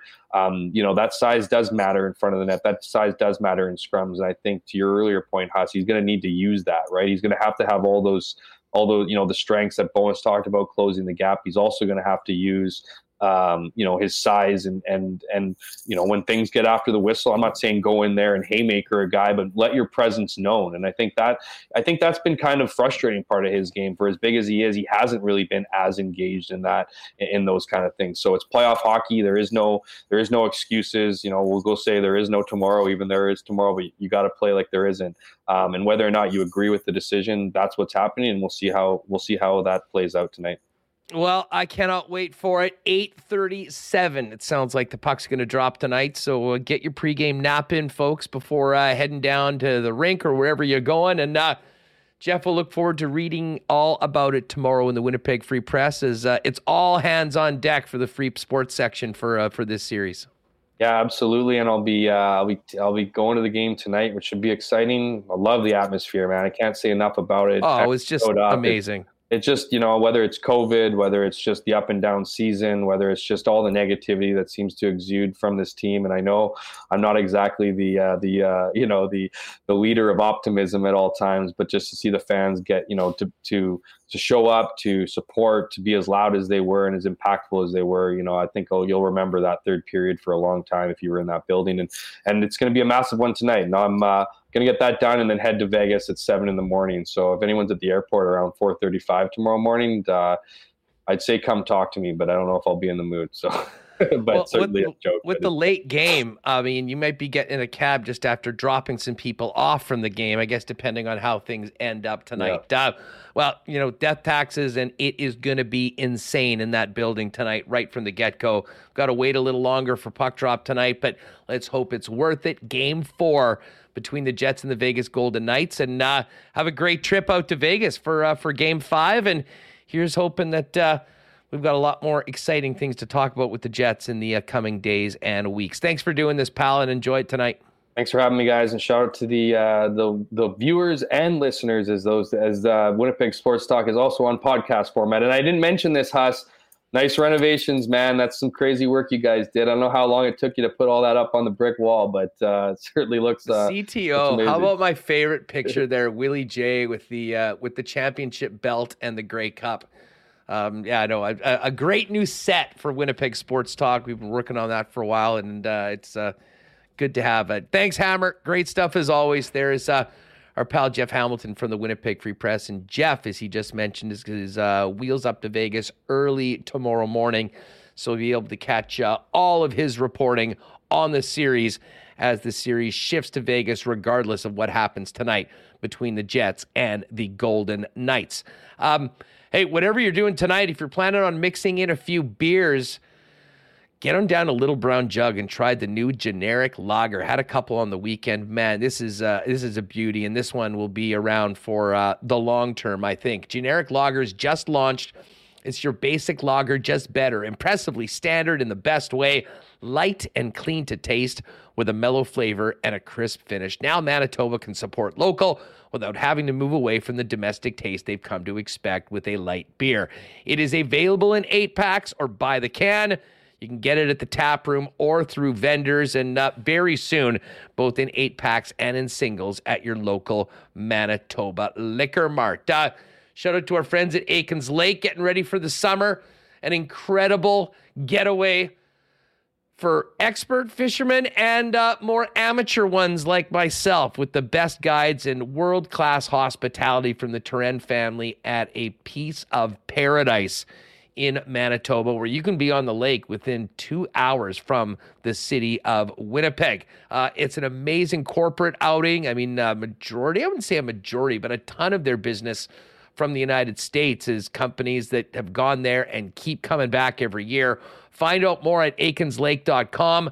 There are limited availabilities for the rest of the season, more than 85% filled, but still time to book your trip out to Aikens Lake right now. And a quick shout out to university students. If you're looking to spend the summer in paradise with an incredible team, making and saving money for the upcoming school year, they're still looking for a few guides and servers, so you can always fire a resume to pit@aikenslake.com and find out more about that.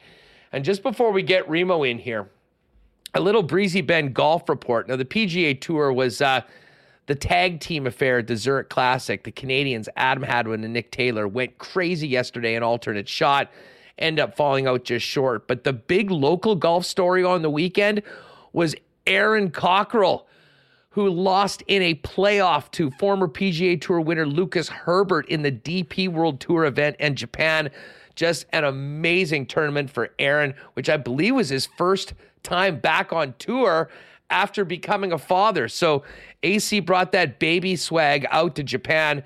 Unfortunately, not winning in the playoff, but another great performance, moving way up the world rankings into around plus 250. And we'll look forward to getting Aaron on in the next few weeks to talk about that. And I'd love to talk to him because I'll bet anything he was also checking his phone at some point to see what was happening with the Jets and the Vegas Golden Knights while he prepared for that final round over in Japan. Of course, all our golf reports brought to you by our friends at Breezy Bend, one of Manitoba's top private clubs with a championship course, top-notch practice facilities, and the best 19th hole around with their beautiful course-side patio. I got a few of my buddies at Breezy who all went after the game back to the golf course and watched Aaron play that final round into the playoff. Great social scene at Breezy. If you're thinking about becoming a member, find out more at breezybend.ca or call up pal Corey Johnson for more information about becoming a member.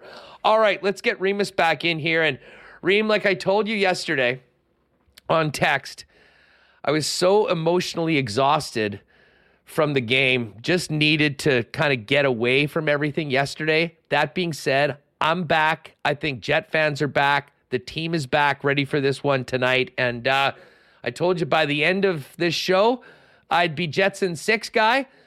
Six might be a bit aggressive, but I'll tell you what, I got a real good feeling about this game tonight that this team comes back and finds a way to even the series at 2. I'm looking forward to part 2 of the 2 games here. We had game 3 was pretty incredible atmosphere. Great to see fans in the building for a playoff game for the first time since 2019. And I think we're going to see a great follow-up tonight. I'm curious about this street party. It's going to be a bit chilly. I still think there's going to be, capacity out there, 5K. I saw they released some more tickets for the game and the party. But, I mean, what an amazing visual it was, seeing people on the street, people in the arena. I know they're probably going to come out the same. I mean, Just the hits that these guys were laying on each other throughout the game. Like, there was some serious dislike there. So I can't wait to see what's going to happen tonight. And I do think the Jets, I think they believe they can win. And we'll have to see if that does happen on the ice.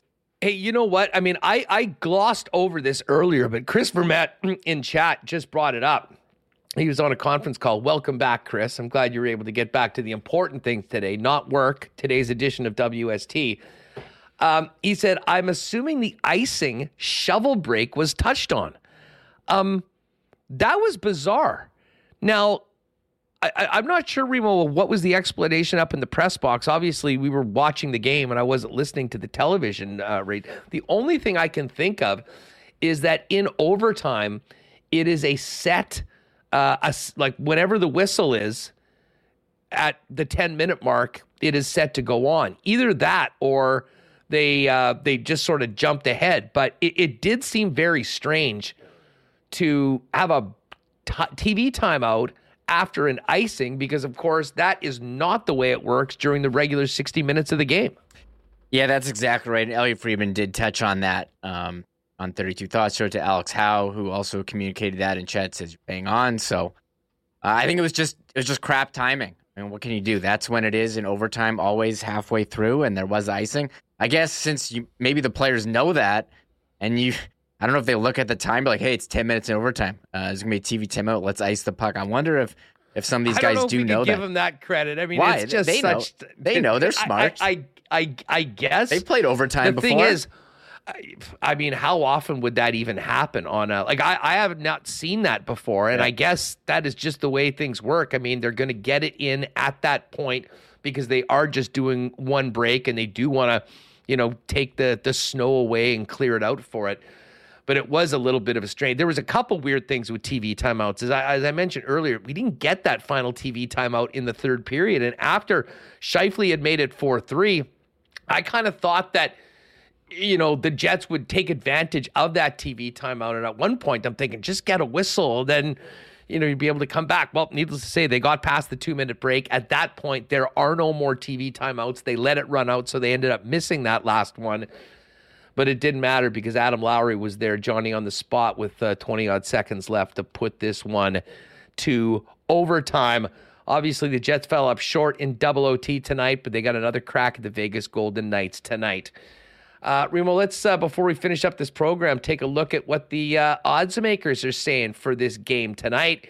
4 games on the docket this evening in the National Hockey League playoffs, and all 4 series are 2-1. The Jersey Devils are in New York at MSG to take on the Rangers. The Rangers are -156 favorite. That's gotten a little bit bigger than earlier today when we did the lock shop. Jersey +133. And I'm not sure whether Jersey gets extra life from, a big OT goal by Dougie Hamilton to put this series to 2-1. That Schmidt that came in and played so well in the Devil's net, going to be leaned on again to do it. I'm not sure that happens. I have to lean Rangers to get this one to 3-1, and I think that's a big reason why this line's moving a little bit in favor of New York.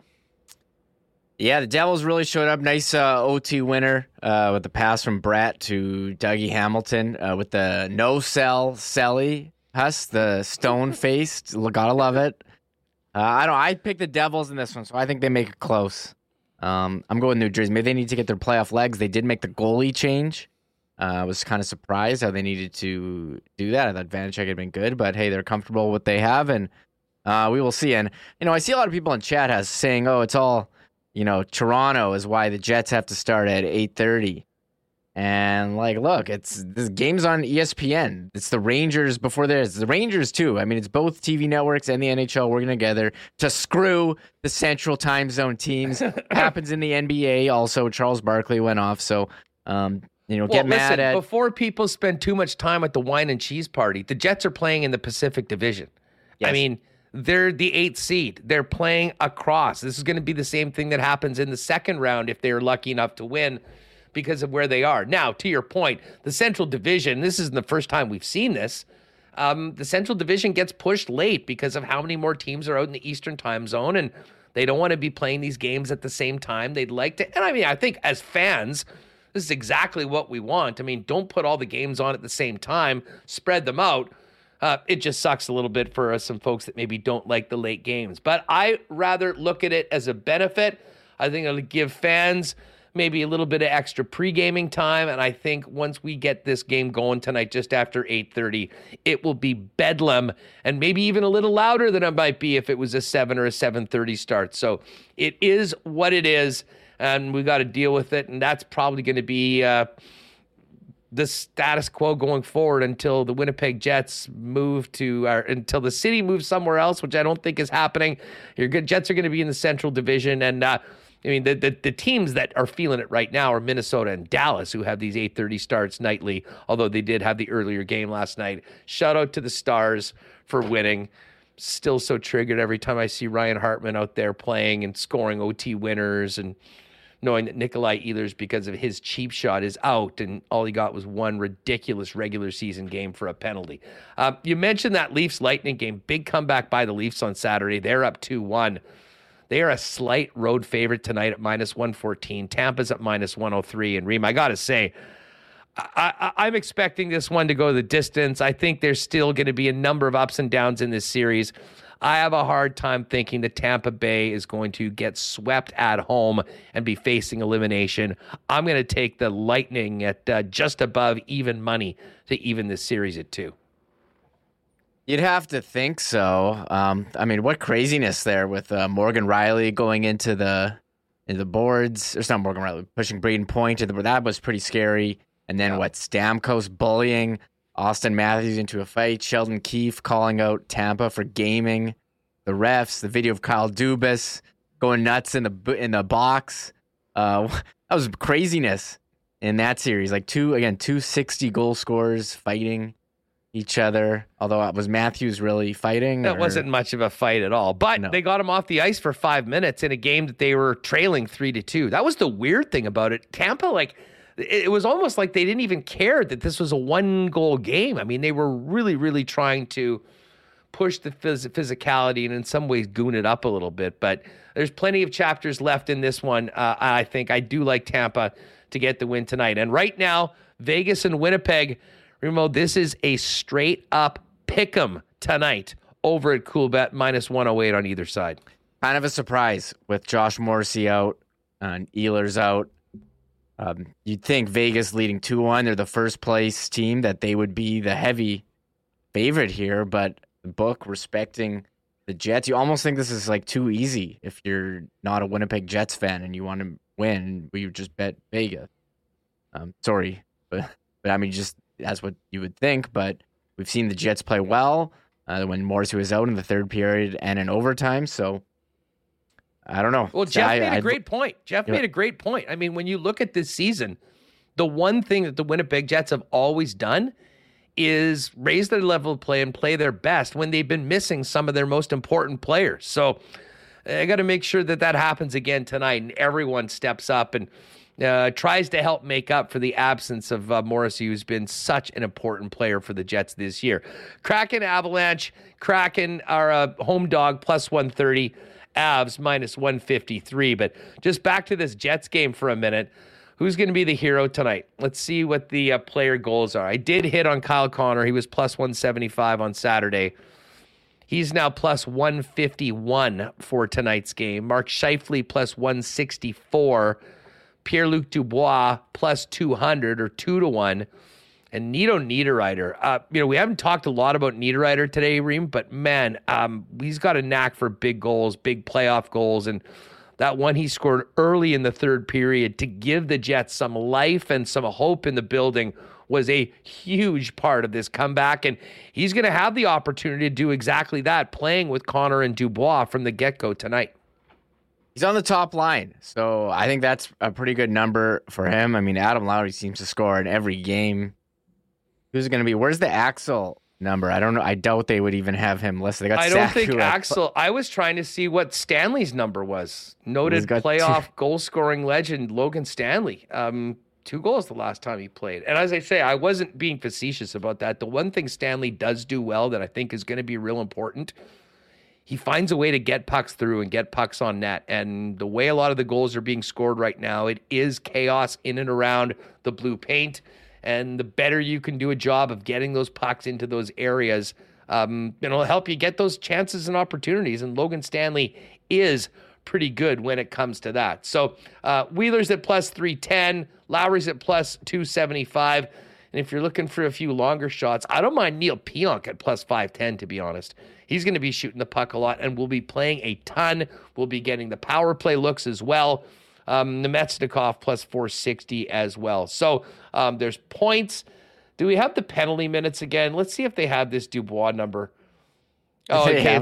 It's now gone from plus 120 to even money for over half of a minute, basically to spend any time in the box. That plus 120 was about as even money as we'll see. Now, I'm not sure. Maybe he dials it back a little bit for tonight. But the other players, Adam Lowry plus 450 and Dylan DeMello plus 200. The Vegas players they've got for penalty props are Brett Howden, Alec Martinez, and Phil Kessel. Yeah, I'm not sure who the Vegas penalty taker is, but Dubois, sure. That's such a weird prop to be betting, but here it is. And like, I don't know, do you like really want to be betting on Dubois to take a penalty? Like, have to cheer for him? Like, yes, he hooked Marchessault in front of the net. That's, you know, plus whatever you had last. I was hoping it would be more like he takes two and someone on Vegas takes four because they're pissed off at him. And he has been a pain in the ass. Listen, I'd far rather to cash a PLD goal prop at plus 200. So maybe we'll ride with that. I actually do have a Jets exclusive up over at Cool Bet today. Ride with us. Kyle Connor to score a goal. Neil Pionk to get an assist. Jets to win plus 495 over in the Lock Shop Partner Parlay section. And Dusty and I do have one tonight. We've got the over in the Vegas-Winnipeg game. The series, every game has gone over 5.5 so far. So over 5.5 in Vegas-Winnipeg. And the Avalanche and the Rangers to win their games tonight. That one is plus 440. Get it now in the exclusive section over at Cool Bet Canada. Remo, you're in the seats tonight too, huh? Okay, I'm in the seats, and people want a rant from me, Hustler. People have been asking for it, so let me guess. Are you going to play the hits? Are we going to talk about board ads? Yeah, of course. Playing the hits. Well, God, it's the playoffs. I mean, the best part of being in the seats tonight is not going to be among 15,000 Jets fans, not being able to see the game, the whole ice on TV. It's that I won't be watching the game with these stupid board ads that have ramped up for the playoffs. And also, we didn't even talk about this last week. The playoffs started, and remember they used to have on the ice Stanley Cup playoffs where you knew it was a big game in the playoffs. They've removed that, and it's now an on-ice ad. And a lot of people very mad online that it does not say Stanley Cup playoffs on ice, and I'm with that. So these ads, board ads in the playoffs are the worst. I'm watching games, and you know, Sportsnet shows the U.S. feeds for some game, for some series, TBS and ESPN. And here I am sitting there watching the games, thinking to myself, and I swear I'm the only person who does this. I'm saying, are these the ads that TBS or ESPN are actually showing, or is Sportsnet overlaying their own Canadian ads, as there is a Canadian Tire logo on the ice on an ESPN broadcast? So I'm sure I'm the only one who thinks about that. But I'm sick of seeing the official laundry detergent of the NHL in large letters behind the goal, flashing while I'm trying to follow the puck. It's awful. It's HRR, bro. HRR. They got to get that hockey-related revenue coming in, especially as potentially the rights numbers go down. I read a really interesting article on, you know, the future of these broadcast rights. And but put it this way, I'm not sure the NHL. I can guarantee the NHL is not getting the same money that they got from Sportsnet when they got that 12-year deal. Now, maybe they can split it up between TSN and Sportsnet and get a similar amount, but the bottom line is there's going to be a reckoning. There has been, you know, when it comes to ticket prices, a lot of things in pro sports in general. I think it's coming in television as well. But, hey, it's all about tonight. As I said, the Bones chain is ready to go. We've got, these are the whiteout towels that you got if you were at the game. There we go. Nice look. I don't know why that's not looking, but it's removing it. I don't know why that doesn't pick it up, but you get to see a little bit of it. I can. No, it's all good. But yes, believe in Bones, believe in the Jets. They've always come up big when people have thought that they were down and out. And tonight's got to be that night. Get a win, however you have to do it. And then get on that plane and go to Vegas for Game 5 tied at 2. Should be a great one. And I know tomorrow Remo is going to be a big, big show. We'll have plenty of reaction from tonight's Game 4. We'll have Mike McIntyre from the Winnipeg Free Press join us. And fingers crossed, a rowdy chat room of fired-up Jet fans talking about a best-of-3 series heading to Vegas for Thursday night's Game 5. Yeah, we need a Game 6. We can't have this be a 5-game series. We pick 6 or 7. Where's the highest odds? It's going to be up to the Jets to win tonight. I think we've been waiting for the Connor Hellebuyck game where he steals one. Maybe that's tonight. That's going to be Game 5. I think tonight it's a full team performance. They just absolutely that's get the recipe. Going. You know, how Bieksa called the Oilers come back. All right, they need a power play goal. And even say, okay, tonight is the full team effort. Everyone steps up. I agree. Road Hellebuyck puts the team on his back. And then back to Game 6. I think so. I think you're right, Huss. I love it. Lots of positive vibes in the chat. People are fired up. Folks, if you're at the game, get there early. Bring your best voice. You're going to need it. And get ready to get loud for 3, who knows, maybe even more than 3 hours until the job is finished tonight. Tomorrow on the program, as I mentioned, a full breakdown. We'll hear from the Winnipeg Jets, the coaches, and more. Mike McIntyre will join us, as well as more from the Stanley Cup playoffs. And get a nap in. Do what you got to do, because it is a late start. 8:37, I think, is the official puck drop tonight for Jets in Vegas. But things will get going downtown right after work and right up until the opening face-off tonight. If Game 3 was any indication, buckle up, because we're going to be in for another wild one. I'm certainly hoping we're talking about a big win tomorrow on Winnipeg Sports Talk. Shout out to the gang over at Cool Bet, by the way. If you do want to get in on those exclusives or any of the other bets and you haven't played there before, use the promo code WST. Hook you up with a 100% bonus on your first deposit, up to $200. But get your whites out. Get your chains or whatever you have. By the way, shout out to Danimal, who made these for us. This was the infamous one that Ville Hanel was wearing at the skills competition, right, Reem? Yeah, so he told me the story. He was like front row at the skills competition and gave one to, I think, PLD, who gave it to Hanel, and then he got the picture. He sent me a picture of Dancing Gabe wearing one, too. He says he wears them in the games, and people just want to take pictures, crazy looks. I mean, you wore one at the last game, so I'm sure people are fired up to see the bones change. Yeah. 316 is going to be rocking tonight. The entire arena will be. I will be. I'm going to have my retro reverse heli on and the bones chain. You won't be able to miss me. Come say hi if you see me there. And other than that, folks, wherever you're watching the game tonight, enjoy it. This is what it's all about: playoff hockey. And as I say, I got a good feeling. I think this team can win this game. I think we can get to 2-2. And then buckle up for what would be a crazy Game 5, Game 6 in Winnipeg, and potentially a Game 7. All the action in the Stanley Cup playoffs starts just after 6 p.m. local time with the Rangers and the Devils. And then just after 8:30, we get it on in downtown Winnipeg at Canada Life Center. Bundle up if you're heading to the whiteout parties and get ready to bring it as well. For Michael Remis, I'm Andrew Patterson. Big thanks to all the sponsors that join us every day. And again, if you haven't already, make sure to hit that red subscribe button and join us every day, 1 o'clock p.m. Central, live on YouTube. And find Winnipeg Sports Talk wherever you get your favorite podcasts. Just search Winnipeg Sports Talk and hit subscribe. Go Jets, go. Get the whites going. We'll see you tomorrow, 1 o'clock, to break it all down right here on WST. Oh, my God! Oh! Shut it down! Oh, no! Let's go home! Thanks for tuning in to Winnipeg Sports Talk Daily. Make sure to subscribe on YouTube and your favorite podcast feed at winnipegsportstalk.com.